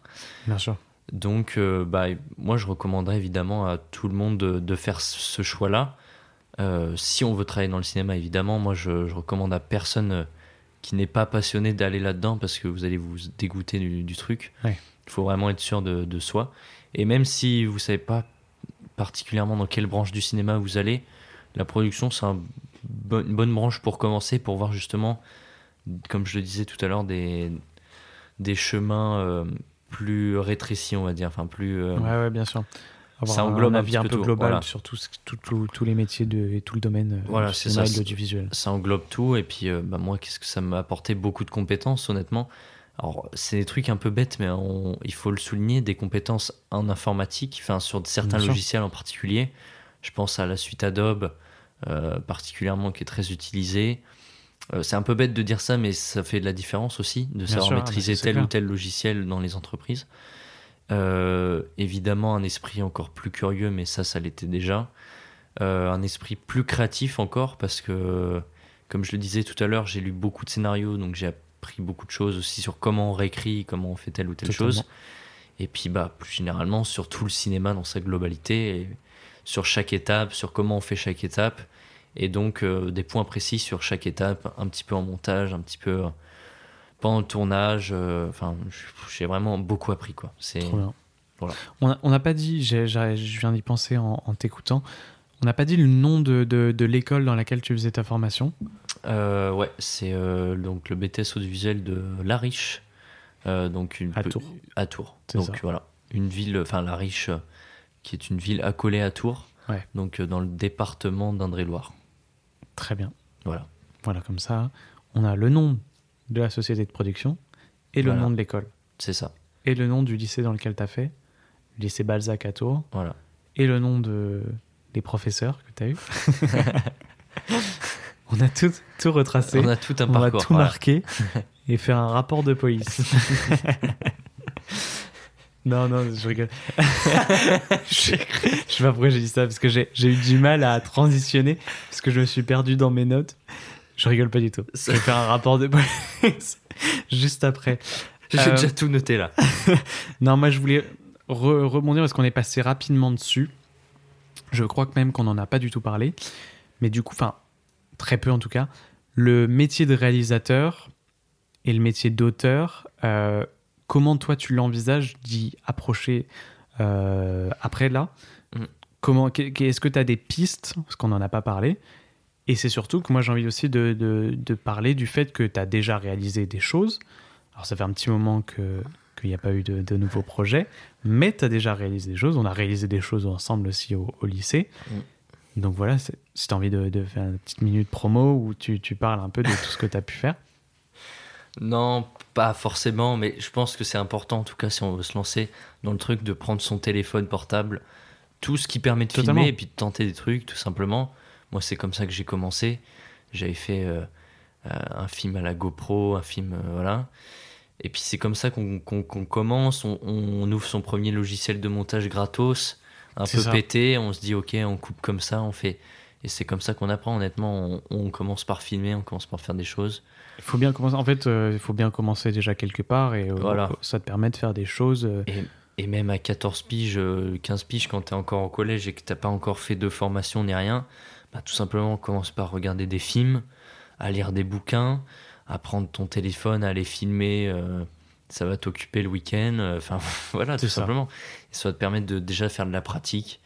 Même avec YouTube, maintenant, on peut, on peut voir tellement de choses avec C'est. YouTube, c'est fou, quoi. Ça, c'est un bon conseil de... que moi, j'aurais bien aimé qu'on me donne C'est- plus tôt. Moi, c'est C'est si tu as, si t'as une passion depuis que tu es jeune, profite du temps où tu es encore euh, au collège ou au lycée où t'as du temps t'as libre. ouais. rien à foutre. Vraiment, parce qu'on n'a rien à faire quand on s'en rend pas compte, mais quand on est au Ouais, collège c'est et lycée, on n'a c'est fou, rien à C'est faire. fou. Profitez de, de- de vous renseigner sur votre passion. Que Nous, on parle du cinéma, mais ça peut être une passion pour tout. Il y a des livres, il y a Internet, il y a, des, il y a tout ce qu'il faut. Et, et plus, Pour glo- se renseigner. plus, global- plus globalement, je dirais aussi, on peut profiter de ce temps libre pour, si on n'a pas de passion, essayer de s'en trouver une. Tout Tout- simplement. Exactement. Par exemple, Découvrez des choses. tu te dis, le cinéma, est-ce que Arrêtez je peux... de scroller sur TikTok et, et regarder, non, mais- découvrir des choses. Non, mais c'est totalement. C'est-à-dire, euh, tiens, j'ai jamais essayé la peinture, je vais aller peindre.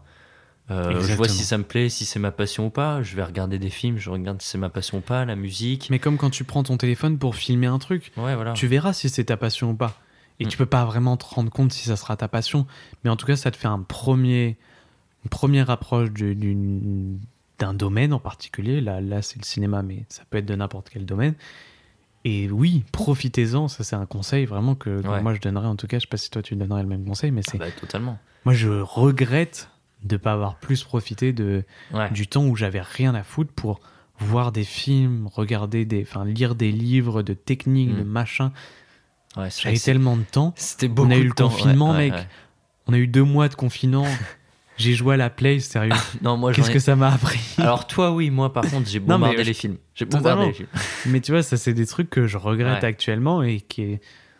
faut pas faire l'erreur. Tous ceux qui nous écoutent et qui, peut-être, euh, qui sont peut-être encore dans cette période, je sais pas si c'est le cas ou pas, mais euh, profitez-en de, de ce moment-là où, vous- où vous pouvez encore faire plein de choses Mm. et découvrir plein de choses et trouver votre voie. Essayez de faire des stages pendant les vacances, travailler le soir dans l'entreprise de votre père ou de votre mère après les cours. Mm. Voilà, faites quelque chose euh, de votre vie et essayez de trouver votre voie pour éviter de, à 60 ans, euh, râler parce que ton métier te plaît. Non, mais attends, tu sais que cette interview s'est transformée en motivation, là. En Cours motivation. de motivation. Toujours. Mais le face à face, j'ai remarqué que Ouais. je pense que ça, ça sera souvent en, en- en motivation. euh. Bon, par contre, si on peut éviter les trucs pompeux, type trucs- crois en tes rêves. Ah, c'est bon, gros. Crois en tes rêves Hey gamin Gamin Tu sais, c'est quand. avec une voix, une voix de poivreau. Gamin Crois en tes rêves Tu sais, ça, c'est quand. euh, Toujours quand il y a une célébrité et qu'on dit, bon, est-ce que vous pouvez conclure euh, un message à tous ceux qui vous écoutent Vraiment, t'es là. Crois en tes rêves. Et tu sais, vraiment, tout le monde dit ça et t'es là, ouais, Ouais, sans blague. ta gueule. J'y crois déjà en mes rêves, y a rien qui se passe. Non, c'est plutôt faites les choses. Faites les choses et ne lâchez rien, surtout. Le plus important, c'est de rien lâcher. En vrai de vrai. Ça, c'est un conseil à la con encore qu'on a entendu partout. Mais faites-le, faites-le, c'est tout.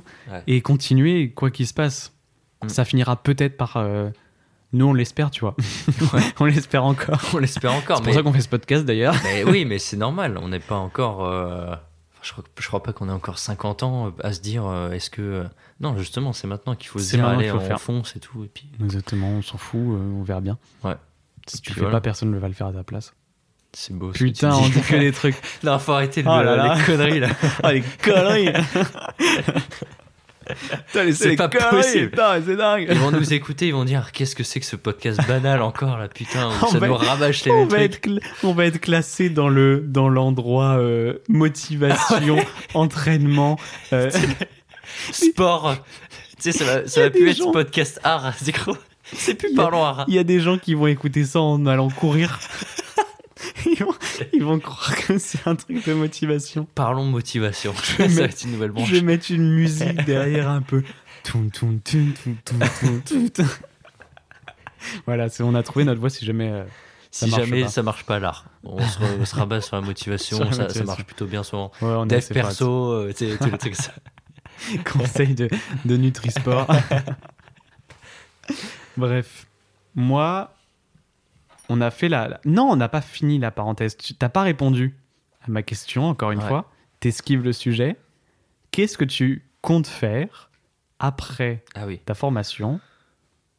Qu'est-ce que c'est- c'est quoi tes projets d'après ta formation? Est-ce que tu as une idée? Peut-être que tu n'as pas d'idée, c'est pour ça que tu Eh esquives ben, la question. pour continuer dans le truc euh, dev perso motivation, Allez j'ai appris ces derniers mois à ne pas trop en dire, à rester un peu mystérieux. Oh Oh non Même à moi?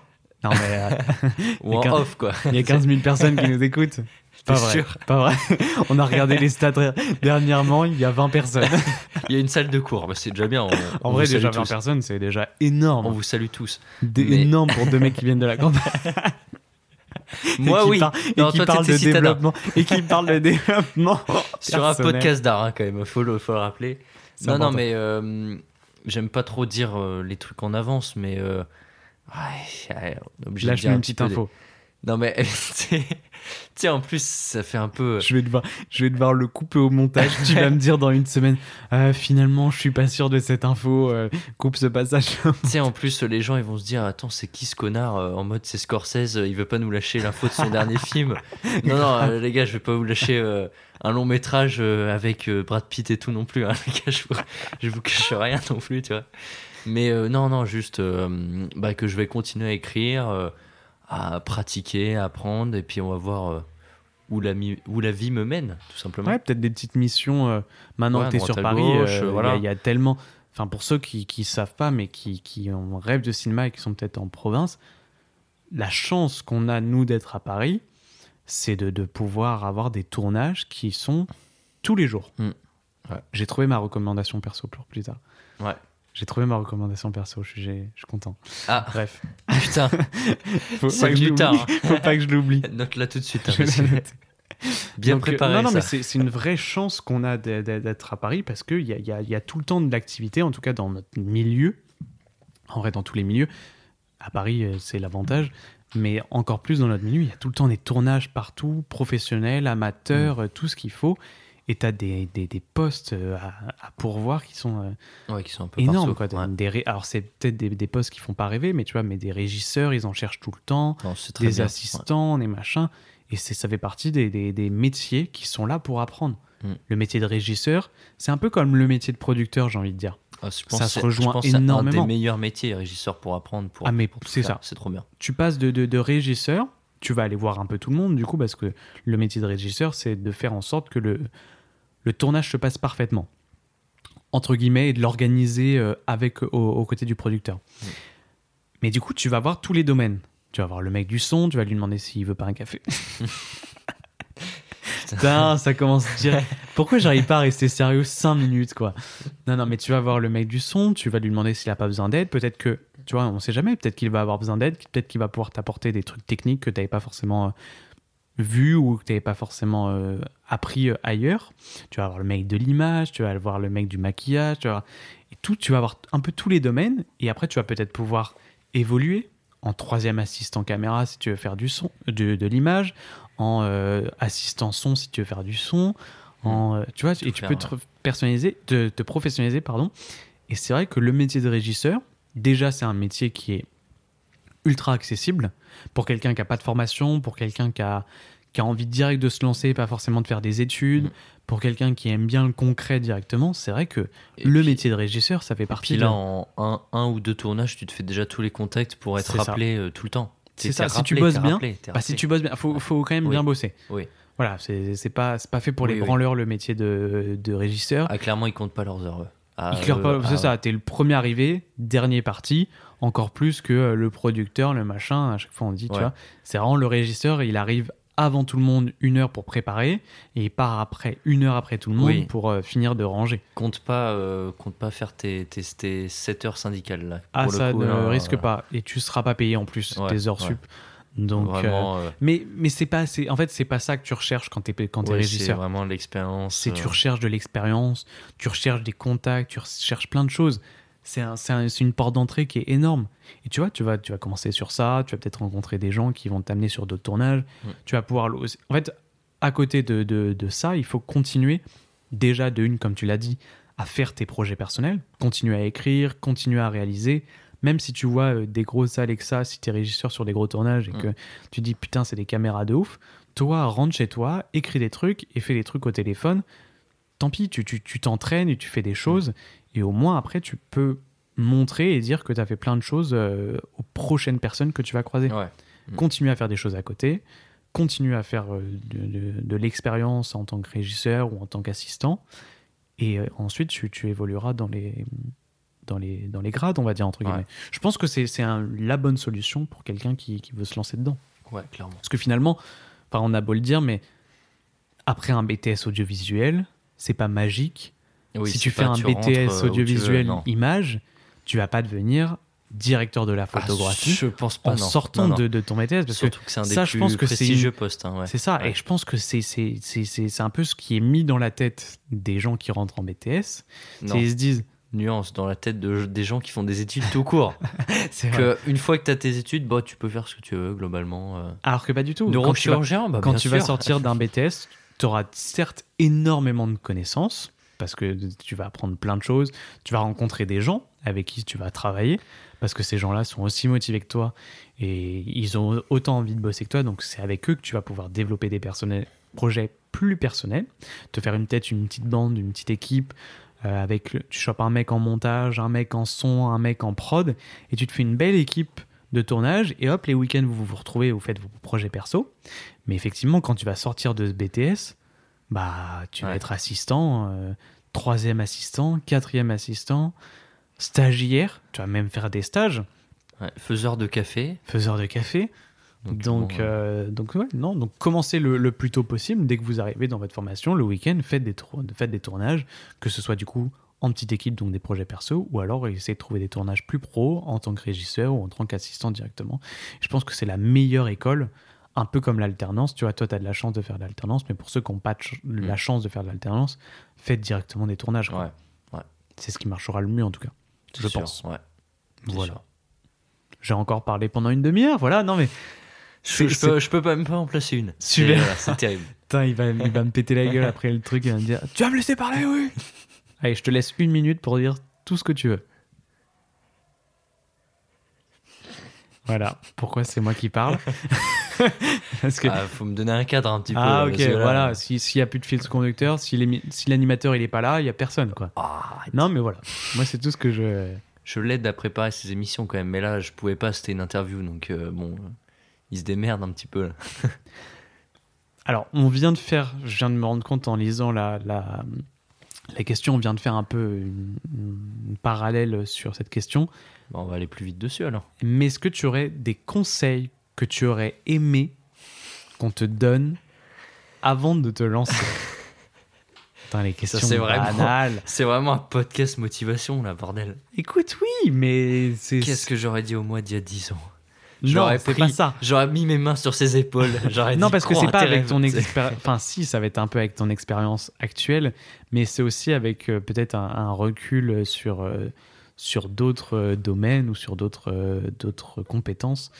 Qu'est-ce que tu aurais aimé qu'on te, qu'on te donne comme conseil? Est-ce qu'on t'aurait aimé qu'on te conseille cette formation? Est-ce que tu aurais aimé qu'on te conseille. Euh, Moi, je pense qu'il n'y a pas de bon ou de mauvais parcours. Au départ, je voulais pas forcément faire euh, ce BTS-là et au final, je me retrouve en alternance euh, sur Paris. Mais euh, il y avait des formations qui m'intéressaient plus, c'est clair. Mais euh, bah, au final, il n'y a pas de bon ou mauvais parcours. On fait ce qu'on ce qu'on est prédestiné à faire. Ok. Euh, et puis voilà, moi, je dirais juste euh, le- les trucs classiques euh, travail, persévérance. euh. Oh oui. non, je vais pas, Si, si. je vais pas faire des phrases dans toutes la, faites. description que- du, dans la description du podcast, vu que c'est toi qui l'ai fait, tu as intérêt à marquer motivation, persévérance, believe, croire. Et puis, et puis après, tu mets hashtag sport, hashtag nutrition, hashtag bien-être, hashtag, hashtag yoga. hashtag yoga, Quel enfer. Mais quel enfer. hashtag The Rock. Pour rester dans le cinéma. Ouais. Mais ouais. Putain, c'est un Bah, en parlant de The Rock, Ok. putain, la transition elle est Mais bien. non. Oh, vas-y. Est-ce qu'il y a des, des artistes qui t'inspirent et qui te... Non, je vais pas dire parce que ce que j'ai marqué qui te motive, on arrête tout de suite dans la motivation. Est-ce qu'il y a des artistes par contre qui t'inspirent et... ou en tout cas que... à qui t'admires le travail, t'admires euh, de ce qui ce qui permettent de... Enfin, ce qu'ils réalisent, que, ce qu'ils ce qu'ils produisent Est-ce que tu as beaucoup de questions encore pour savoir si je développe parce que ça va peut-être faire long? C'est la seule question sur les artistes. Ça répond pas à ma question. C'est quoi Est-ce qu'il y a questions d'autres questions? après? Oui, il y a quelques questions encore Oh, après. vache. Il y reste euh, trois questions. Ok, bon, je vais essayer d'aller vite parce que là, faut pas. euh, Ça fait 1h40 qu'on enregistre. Oh la vache. Ouais, bon, on va essayer d'aller assez vite quand même. parce que, Écoute, euh, Euh, des artistes qui m'inspirent, euh, bah, évidemment beaucoup de réalisateurs et plus les réalisateurs que, que tout autre parce que c'est eux les, les chefs d'orchestre de chaque film. ouais. Euh, après, il y a, y a- y a des, des techniciens de un peu toutes sortes aussi qui m'intéressent, des directeurs photo, euh, Roger Dickens par exemple. J'étais sûr que tu allais Euh, dire celui-là. J'avais que lui en Ah tête. putain, il avait que lui en non, tête. j'en ai, j'en ai d'autres, mais euh, Vas-y, c'est toi. Waouh C'est il y a euh, Jamouche euh, Keminski, putain, je sais pas si je le dis bien, bah, le directeur photo de Spielberg. putain, tu m'as. Ah ouais, c'est un des, on va dire que c'est un des plus connus, Roger. Dickens. Donc, euh, C'est très bien, Roger Dickens. Non, il y en a d'autres, mais euh, euh, bah, des réalisateurs, plus des réalisateurs aussi. euh, euh, alors bon, les, les gens vont me prendre pour un énorme beauf, mais euh, Jean-Claude Van Damme. Oh putain, ça c'est un artiste qui t'inspire? Mais bien sûr, parce que euh, moi je trouve qu'il a un parcours ultra inspirant et tout. Et euh, bah, c'est c'est un peu le, le American Dream euh, un peu cliché, mais c'est Ah, le... On reconnaît la campagne, hein, tout ça. Bah non, mais c'est vrai, c'est le mec qui vient de Belgique, qui est parti euh, euh, aux États-Unis avec euh, 3000 dollars en poche et puis qui est, qui est devenu une star d'Hollywood. Alors il a eu ses déboires, il a eu euh, ses, ses moments euh, un peu moins cool pour lui, euh, où il a déconné aussi. Mais euh, je parle notamment de sa période avec la drogue, euh, fin des années 90. Ouais, Mais forcément, c'est c'est des mecs qui m'inspirent. Tu parlais de The Rock tout à l'heure, bah évidemment, lui aussi. Parce que c'est des, c'est des mecs qui m'inspirent, que, que je suis depuis longtemps. Qu'on des mecs qui bossent, qui, qui ont jamais lâché. Voilà, qui- c'est ça. Et, euh, et eux, ils diraient le même genre de phrase qu'on a cité Mais tout à bien l'heure. sûr. Et Évidemment parce que qu'ils eux, ils ont rien lâché et qui- que, Et ça a qu'ils ont continué à croire à ce qu'ils ont, ce qu'ils faisaient, pardon, et ça a fini par marcher. Donc, même, il y a plein de gens euh, aussi. Voilà, Pour qui ça marche pas, c'est ça. Et malheureusement, c'est triste. Faut leur rendre hommage aussi. Ils continuent à faire des podcasts où ils disent crois en tes rêves, ne lâche rien. Oh, ça va, et mec. au final ça marche jamais. Ça va, on a que 20 piges. On, a le temps encore. On verra, si on, on verra si tu dis ça dans 30 ans. Quand tu seras toujours Bienvenue dans Parlons Art, épisode euh, 120. 40 025. Euh, On va parler de motivation aujourd'hui et on va revenir sur mon parcours scolaire. non, mais, non, mais pour revenir euh, sur les artistes, euh, évidemment, il y en a plein. Et je pourrais pas tous les citer. Mais euh, moi, il y en a plein qui m'inspirent. Et puis, Jean-Claude Van Damme en fait partie en tout cas. ouais. Et vraiment, les gens vont me prendre pour un énorme non, beauf, non, hein. non, ça fait partie. Mais, mais J'aurais pas dit ça moi, mais ouais. Bah évidemment, non mais évidemment. Mais je pense que faut, faut pas avoir honte de, de qui t'inspire ou au quoi. contraire. Tant que ça te donne la rage de, de faire les choses et tout, il y a aucun problème. Faut, faut, faut, faut se nourrir un peu de, de, de tout, euh, pas avoir peur de, de cacher ses influences. Et puis, euh, et puis voilà, tout simplement. Ok. Bah, écoute, j'ai la même question pour une œuvre Ouais. en particulier. Est-ce qu'il y a une œuvre, une seule, hein, pas le droit Ouais. d'en dire plus, Ok. une œuvre qui t'inspire, qui te, qui t'a marqué à vie Est-ce que tu entends par là euh, film préféré ou pas forcément? Ça peut être un film, ça peut c'est considéré comme une Ah œuvre. oui, putain, une œuvre. Putain, je parle direct de film. Ah, écoute, moi ça me va. hein. On, peut, on peut continuer. On est parti sur le cinéma, que full cinéma aujourd'hui. Non, c'est pas vrai. C'est pas vrai. court. En plus, on a parlé de motivation, on a été un peu politique, parce Ouais. qu'on a parlé de l'alternance et euh, Et des aides. Mais tu sais, ça va devenir le running gag que Parlons Art, c'est plutôt euh, parlons. euh, parlons d'autre chose. Ah oui, parlons de cinéma. Ouais. Mais tu sais qu'on va finir par la rappeler Parlons de cinéma. hein. Ah non, on peut plus changer là, c'est fini là. On a notre miniature et tout. euh, moi, je change plus. hein, c'est Non, bon. non, non, non plus. Euh, donc, Non. non, ouais. Une, Une, œuvre. tu peux réfléchir euh, un petit peu. si jamais t'as pas la réponse tout de suite, je vais essayer de combler comble. avec ma voix pendant que tu réfléchis et que je vois que t'as le regard dans le vide. Ou au pire, je coupe ça en montage. Je te laisse 5 minutes. à voir si t'es rapide ou lent. Euh, bon, je vais donner ma réponse. euh, ah, c'est dur de choisir. En plus, tu me dis choisir une œuvre. Une seule. Donc là, en plus, je continue de meubler euh, en parlant de ça, de dire qu'il y a qu'une œuvre. Euh, bon, on va dire, euh, allez, tout simplement euh, mon film préféré, La plage. Oh Ouais. Mais euh, peut-être qu'on va pas se tarder si un jour on fait euh, un podcast spécial film préféré. Putain, le podcast de- d'enfants de ça. 10 ans et demi, quoi. Mais Vraiment. tu rigoles ou quoi C'est trop bien. Mais non, par contre, premier degré, il faudrait qu'on fasse un de ces quatre. Putain, mec, c'est une nouvelle idée de, de, De génie, personne n'y avait pensé, quoi. Non, pas une idée de préférés. génie du tout, mais une idée euh, comme une autre. On va le marquer dans la Euh, Allez, donne une œuvre. Allez, Ouais, bah, donne il- une œuvre au pif, je sais pas, Aladdin. Ou je sais pas. Au hasard. Enfin, euh, les nouvelles aventures d'Aladdin, hein, pas Aladdin le. euh, Bah écoute, euh, la plage. Et ben la plage. Et ben écoute, oui, mais pourquoi? Non, mais parce qu'il faut, c'est bien de donner juste un. Pourquoi c'est un film Bah, parce qui que tout simplement, quand, quand t'as un film préféré, il t'inspire sur, sur ses thématiques, sur comment il a été construit, réalisé. Moi, il m'inspire sur beaucoup d'aspects, la plage, même si je vais pas épiloguer, mais sur euh, comment il traite des thématiques et comment il arrive à les, les, les faire comprendre aux spectateurs, euh, la manière dont euh, Danny Boyle il travaille sa technique aussi. C'est un vrai film de, de technicien Ouais. je trouve. Moi, c'est important que j'ai un film. Pour qu'un film me plaise, c'est que ce soit technicien, mais pas que, et que ce soit aussi thématique, avec un propos qui m'intéresse. Bien sûr. Je- Un film qui a que un des deux, ça marche pas pour moi. Faut qu'il y ait les deux. Ok. Et euh, j'entends par là euh, thématique propos, c'est ça rejoint un peu toute la partie euh, scé- scénario. hein. Oui, oui, Évidemment. bien sûr. Évidemment, ça va de pair, donc faut qu'il y ait les deux. Mais euh, non, moi, tout simplement, parce que là, à cet instant T, c'est mon film préféré. Ça l'est quand même depuis depuis trois ans, hein, quand même. Ok. Donc sur l'échelle de 20 ans, c'est pas mal. Ah bah bien sûr. Et puis, euh, et puis je prends pas trop au sérieux ceux qui disent euh, mon film préféré euh, tous, les, tous les trois mois, tu vois. Même si chacun fait ce qu'il veut, je juge personne. hein, Moi, c'est The Place Beyond the Pine. ouais. Et puis toi, pareil, ça fait longtemps Ça fait que 10 ans. Donc tu vois, pour le coup, c'est bien. Je te respecte. Bravo, Tristan. Je ne lâcherai jamais. Jusqu'à que je vois le prochain film de Philippe Lage. Oh Attends, je laisse déjà. Ah, mais va ça lâche des, va- sacrées boulettes hein, dans ce on va- podcast. euh. On va partir en TT Twitter, mec. à une vitesse. En plus, on avait dit avant de lancer le podcast, bon, euh, peut-être pas faire des sujets euh, trop euh, qui lancent la polémique. On ou- s'en bat les couilles, on a 20 auditeurs. Qu'est-ce qu'ils vont faire? Non, Rien du clair. tout. C'est clair. Et là, Et mec, puis des- on marche beaucoup trop bien sur cet épisode. Non, mais puis en, en vrai, depuis le premier édito Titanic, euh, depuis le premier épisode, on, on lâchait déjà des boulettes. C'est vrai. C'était déjà.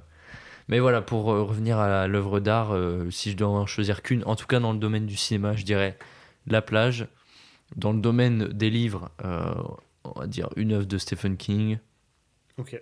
sachant que je manque cruellement de culture littéraire.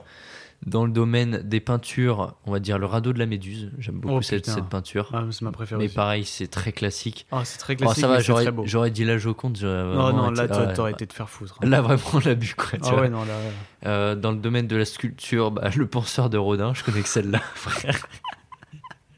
Il vient de dire, je... terrible. il vient de dire, je lâche pas de. Non mais tu sais quoi, arrête-toi là, arrête-toi là. Là, je sens que tu vas aller dans des trucs beau bien trop sombres. Dans le domaine de la musique, euh, non, là, je pourrais jamais dire euh, laquelle est ma préférée. Dans le domaine, euh, bah, je crois qu'on a fait le tour des arts. hein. Allez, non, il c'est y en a bon. plein. Non mais tu rigoles ou quoi Les vases chinois, tu sais, les trucs bien spécifiques. De euh, Michel machin, euh, sculpteur depuis 107 ans, qui vit dans sa cave. non, voilà, c'est tout, euh, c'est tout pour moi. Ok. Eh bien, écoute, euh, je regarde quand même si j'ai pas une petite dernière question. Avant de passer à la reco perso. Si en soi j'ai. Mais. Celle-là, je l'avais fait à Gabriel euh, sur l'épisode d'avant. C'est la journée type d'Ethan Moineau. Voilà. c'est quoi cette question?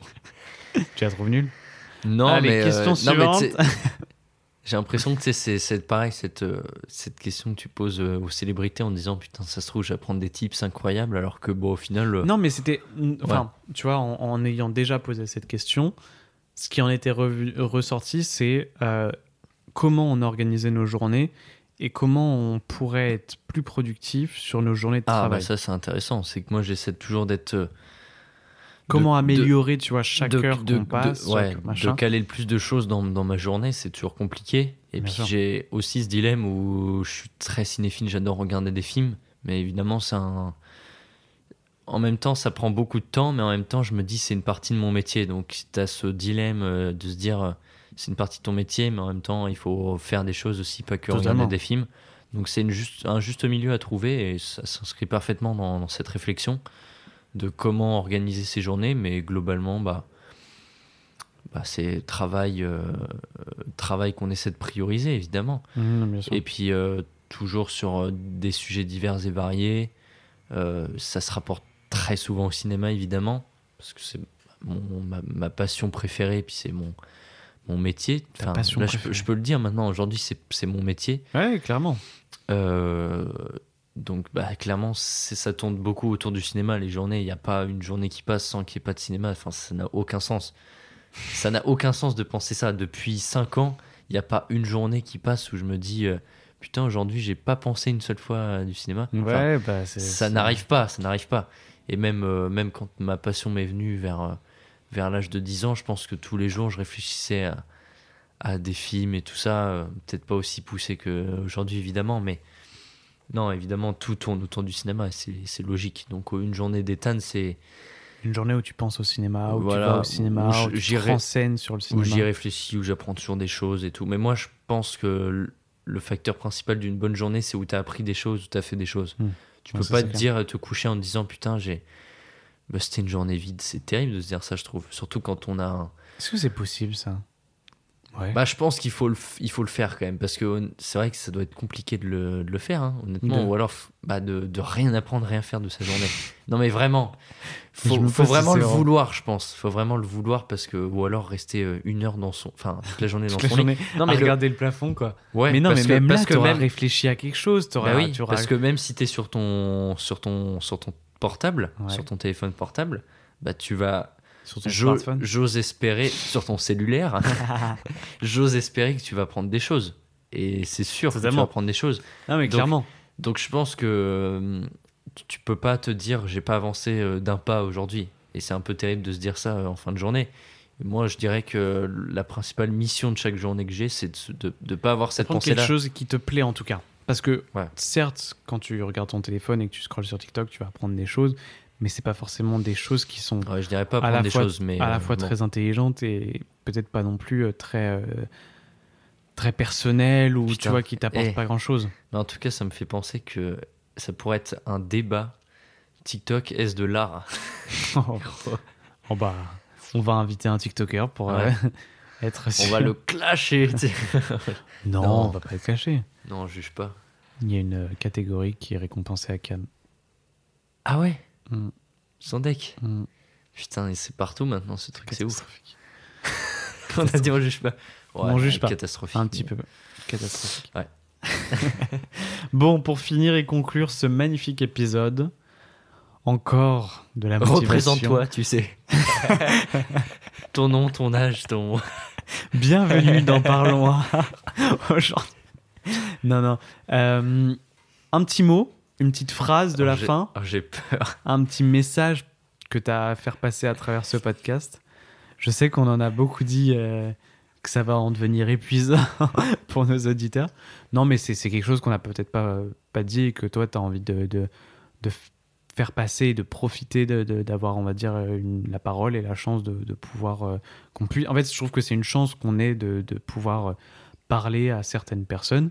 Donc, je pense qu'il est nécessaire de, de voilà, c'est un petit message, une petite phrase de peut-être qu'est-ce que tu en as retenu aussi de, de cet épisode? Est-ce que tu en, est-ce que en sors grandi? Tu vois, Gabriel me, me disait non, Ah ouais. c'était que qu'il a- il avait remis en question pas mal de choses et qu'il allait retravailler sur notamment sa manière de travailler, d'organiser ses journées. On avait passé beaucoup plus de temps sur, Ouais, sur les, les- les journées de travail, ouais. de comment on organisait, etc.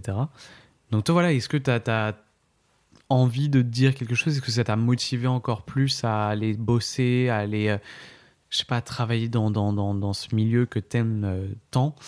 Euh, Voilà, et un petit mot de, de la fin pour euh, Non. motiver une dernière. Allez, c'est bon, je me casse. Je reprends mon micro, barre-toi de chez moi, allez, chut. Non, mais moi, j'ai. Enfin, évidemment, ouais, tu, euh, de faire un podcast sur le cinéma, mais peu importe le sujet, je dirais oui. Donc là, euh, ça permet de remettre en perspective pas mal de choses. Euh, après, c'est des questions que je me pose moi-même beaucoup. Euh, donc, euh, dans le sens où c'était beaucoup aussi cet épisode in- intéressant pour partager plutôt des, des choses aux Totalement. auditeurs sur un, un parcours, je vais pas dire particulier, mais un parcours qui sort un petit peu de l'ordinaire parce que bon, le cinéma, c'est c'est jamais un truc qui est Mhm. trop ordinaire, on va dire. Mais l'art en général. hein, Ouais, là, en général. Totalement. euh, Le, le- le type qui va être peintre, il va pas, il va pas suivre euh, une voie euh, commune à tous. C'est ça. Et, euh, et ça veut pas dire pour autant non plus que je dis que ceux qui suivent des, des voies euh, un petit peu basiques, c'est c'est pas Non, non, bien. du tout. mais, du tout, du tout. Mais c'est c'est juste, tout est une question de passion. Et j'ai envie de dire, c'est c'est on a la chance, parce qu'il faut le dire aussi, enfin, ça peut paraître con, mais on a la chance d'avoir une passion. C'est pas tout le monde qui a ça. clair. Et on a la chance de pouvoir l'exercer surtout. On a la chance de pouvoir l'exercer. Euh, tout le monde ne trouve pas de passion euh, dans sa vie. Bah, voilà, c'est Une triste réalité, mais oui, c'est vrai. c'est ça. Tout le monde n'a pas forcément de passion ou ne la développe pas forcément. Et nous, on a la chance de, de, de s'y donner pleinement euh, à De cœur l'avoir joie, trouvé très jeune aussi. de l'avoir trouvé très jeune, parce que quoi de plus frustrant que de trouver une passion peut-être à 60 ans? Ah. Alors même si, on, comme on dit, retraite? voilà, oui, mais au moins tu as du temps pour t'y consacrer. Non, non, mais je sais Non. très bien où tu voulais en venir. Mon salaud. Non, non, on va, on va Non, pas. non, non, non, on a dit, on a dit que c'était la conclusion. Mais euh, Ne faussons pas cette conclusion. ça va mettre, ça- mec, ça va mettre le podcast motivation, politique, actualité, fait de société, nutrition, sport 40 hashtag 49.3. et tout sauf art, gros. Tout sauf art. Terrible. Ah, mais euh, Donne des noms de réalisateurs, vite, vite, vite. Pour qu'on se Steven fasse. Spielberg, euh, James Cameron, c'est les classiques en plus. Quel imposteur ce mec, quel, Quel imposteur. C'est vraiment un imposteur. Mais euh, ah, putain, je sais plus où j'en étais. Non mais après comme on dit mieux vaut, mau- mieux vaut tard que jamais. Donc euh, si tu trouves une passion à 60 ans, c'est Ouais, très bien tu pourras y consacrer du temps. Mais en effet, c'est une chance de d'avoir une passion aussi jeune parce que tu te dis j'ai toutes mes chances pour me dire ok je le tente comme métier. C'est ça. Et Parce de que- trouver aussi des gens avec qui tu vas pouvoir t'entendre sur cette passion Ouais, voilà. et que tu vas pouvoir continuer à la développer. C'est ça, plutôt que de dire euh, les, les trucs classiques qu'on a dit, un peu persévérance, voilà, je vais te dire surtout de, de, de s'ouvrir un peu aux autres, d'être curieux et de, de s'entourer de, de, gens qui sont comme toi un petit peu, qui sont passionnés, qui sont euh, dans le milieu et tout simplement ça te fait avancer euh, mutuellement quoi. Et là on peut le dire concrètement avec ce podcast aussi, enfin, Ouais, voilà, bah, c'est- totalement. C'est le cas. Clairement. Donc voilà, c'était ma, ma conclusion. C'est une magnifique conclusion. J'espère que j'ai J'aime bien cette émission parce que, tu des, vois- des millions d'enfants. Non, mais j'aime bien cette émission parce que mes questions sont à peu près les mêmes pour euh, chaque, euh, chaque invité. Et pourtant, on est parti sur deux trucs complètement différents. Mm. Et c'est ce que j'aime. Tu vois, on s'est pas fixé de limites, on s'est pas fixé de trucs. Ouais, ça dépend vachement de la personnalité. De... C'est ça, et de, du de- de- parcours, ouais. même de, de ce qu'on a envie de dire à l'instant T, tu vois. Mm. Peut-être que si on avait fait cette émission deux semaines plus tard, t'aurais pas du tout envie de Ouais. lui parler de ça ou de ça, ou t'aurais vu des choses différentes euh, qui t'auraient changé ton point de vue. Mm. Non, moi, c'est c'est pour ça que j'avais vraiment envie de faire cette émission, et je pense que elle marche plutôt bien, et tu l'as prouvé encore aujourd'hui en, en participant avec moi Eh ben merci. à cette émission. Avant de se quitter, les petites recommandations. Ah, la petite On va donc perso. tous les deux euh, parler d'une œuvre, d'un sujet ou de quoi que ce soit en rapport avec l'art et dont on a envie de parler en une petite minute. Et j'insiste bien sur quoi que ce soit. Quoi que ce soit. Pas forcément une œuvre, parce que c'est vrai que la recommandation, ça peut être une œuvre, mais non, là, c'est vraiment un sujet ou quoi que ce soit qui Ouais. soit en rapport, Avec l'art, juste de près ou de loin avec l'art. Ouais, quand même, on est fait tous. Oui, non, on va pas, euh, on va pas de. Alors, le footing. Enfin, stop. J'aurais recommandé un, un podcast de motivation que j'ai écouté toute la semaine. Non, Ah, tu veux euh, commencer? Avec plaisir. La recommandation de l'invité. Alors, la recommandation de l'invité, c'est sur euh, un album euh, Magnifique. Qui s'appelle Intention. Euh, je sais Comment pas ça si je le prononce bien. I-N-T-8 Ah. T-I-O-N. Alors, c'est un rappeur qui s'appelle Eight Rookie, donc, euh, qui vient de la scène un petit peu indépendante euh, française, euh, qui n'est pas très connu encore, mais moi, un rappeur que je suis depuis 3 ans quand même, presque un peu plus de 3 ans maintenant. Ok. Et donc, c'est son dernier al- album, Intention. Euh, J'en parle parce que bah, j'ai pu, euh, au moment où j'enregistre ce, ce podcast, j'ai- pu aller le voir euh, en concert Ah oui, j'ai vu ça. sur Paris. Donc un, un show très mémorable, vraiment dans, de- dans une petite salle. C'était au, au Trabendo, donc qui est une petite salle à la Villette à Paris, avec euh, 700 personnes, donc une ambiance très rapprochée, Ouais. très dans l'ambiance, dans l'euphorie. Une petite boîte, quoi. Ouais, voilà, comme, comme un showcase finalement. Ouais. Euh, et c'est un artiste que voilà que je suis depuis euh, depuis de près depuis euh, presque plus de trois ans. Donc j'étais très content d'aller le voir en, en showcase, surtout que que j'ai pu discuter un peu avec lui après. Il était vraiment super cool. Et donc je vous recommande cet album parce que c'est du rap qui sort de l'ordinaire, moi je trouve, qui est produit entièrement par Bings Beats, qui euh, se fait pas mal connaître en ce moment avec ses collaborations euh, un peu multiples. Je crois qu'il a collaboré avec La Fève, enfin plein de rappeurs un peu émergents, euh, toute cette scène-là. Et, et moi, c'est un album que j'adore. Alors, c'est pas mal de. bah, encore une fois, d'artistes émergents qui sont sur l'album. Il y a Tahomi qui est beaucoup dans le DMV Flow, qui est un courant un petit peu très parlé, très chuchoté, euh, qu'on retrouve beaucoup sur la scène actuellement. Il y a Sola Lune, qui est vraiment un artiste qui est en train d'émerger énormément. Euh, Bushi aussi, qui vient de Lyonzon. Mhm. Euh, donc il y a vraiment beaucoup d'artistes qui sont réunis sur cet album.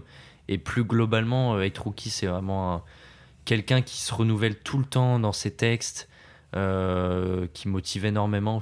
Merde. Oh non. non, non, Non, il mais c'est motive vrai. pas, il motive pas. Non, mais c'est vrai qu'il qu'il a des, des bonnes valeurs, il inspire beaucoup. Non, mais c'est vrai. Dans ses textes, et puis c'est toujours des prods qui sont très variés, qui vont sortir de l'ordinaire. Et moi, c'est un artiste très complet que j'aime beaucoup, qui se renouvelle sans cesse. Donc, c'est ma, ma recommandation du jour euh, Intention de Eight Rookie. Magnifique. Putain, tu les fais bien, tes recommandations. hein.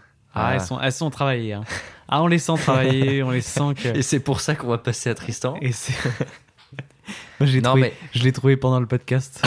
voilà ma recommandation perso. Non, mais je pense que quand on aime, ça vient tout seul. Et puis honnêtement, la réco perso, on- on n'a pas besoin de. Non, mais t'as une, t'as une capacité pour faire ta recom perso à chaque fois qui est. euh, Bah, J'espère que ça vous aura donné envie de- d'explorer un peu plus euh, cet ouais, moi, artiste. ça m'a donné envie d'écouter. En tout cas, peut-être que j'écouterai pas tout. Après, mais on envie aime ou on n'aime pas, mais Voilà, c'est toujours intéressant de. C'est le principe des recos, donc en vrai, Voilà. c'est cool. Bah, moi, je voulais parler d'une chaîne YouTube à la base, mais en parlant de, de- de régisseurs, etc., euh, il m'est venu en tête le site cinéaste.org. Alors, je sais pas si vous le connaissez, mais Moi, en je gros- connais, ouais. Toi, tu le connais, évidemment. Très bonne réco. ouais. Mais c'est une recommandation pour tous ceux qui euh, touchent au domaine de l'art, parce qu'il y a à la fois du cinéma, de la photo, de l'acting, de, du développement web, de enfin, développement web, j'ai pas envie de dire que c'est de l'art, mais en tout cas des, choses qui sont en, en rapport avec l'informatique, euh, énormément de choses. Et en fait, ça se représente, c'est une newsletter à laquelle on s'abonne euh, sur le site du coup cinéaste.org. Et tous les trois jours, il me semble, on reçoit un mail dans sa boîte mail, un mail dans sa boîte mail, euh, avec tout un tas de- d'annonces, comme des annonces dans, dans un petit journal euh, qu'on pourrait retrouver de- de- dans, une, dans un coiffeur ou dans un truc, des trucs Mm. à détacher, où en fait euh, des, des gens comme vous cherchent. Alors des fois c'est des, des contrats payés, des fois c'est des contrats bénévoles, des fois c'est euh, des gens qui proposent leurs services. Et en fait c'est classé comme ça un peu par bénévole, payé, euh, par catégorie aussi.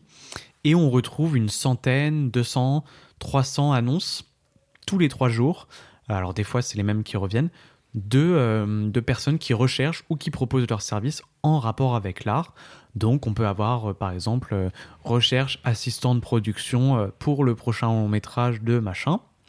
On peut avoir recherche acteur caucasien, yeux verts, machin, etc. Ouais, pour de l'acting. Voilà, c'est très précis. On a, on a pas mal de.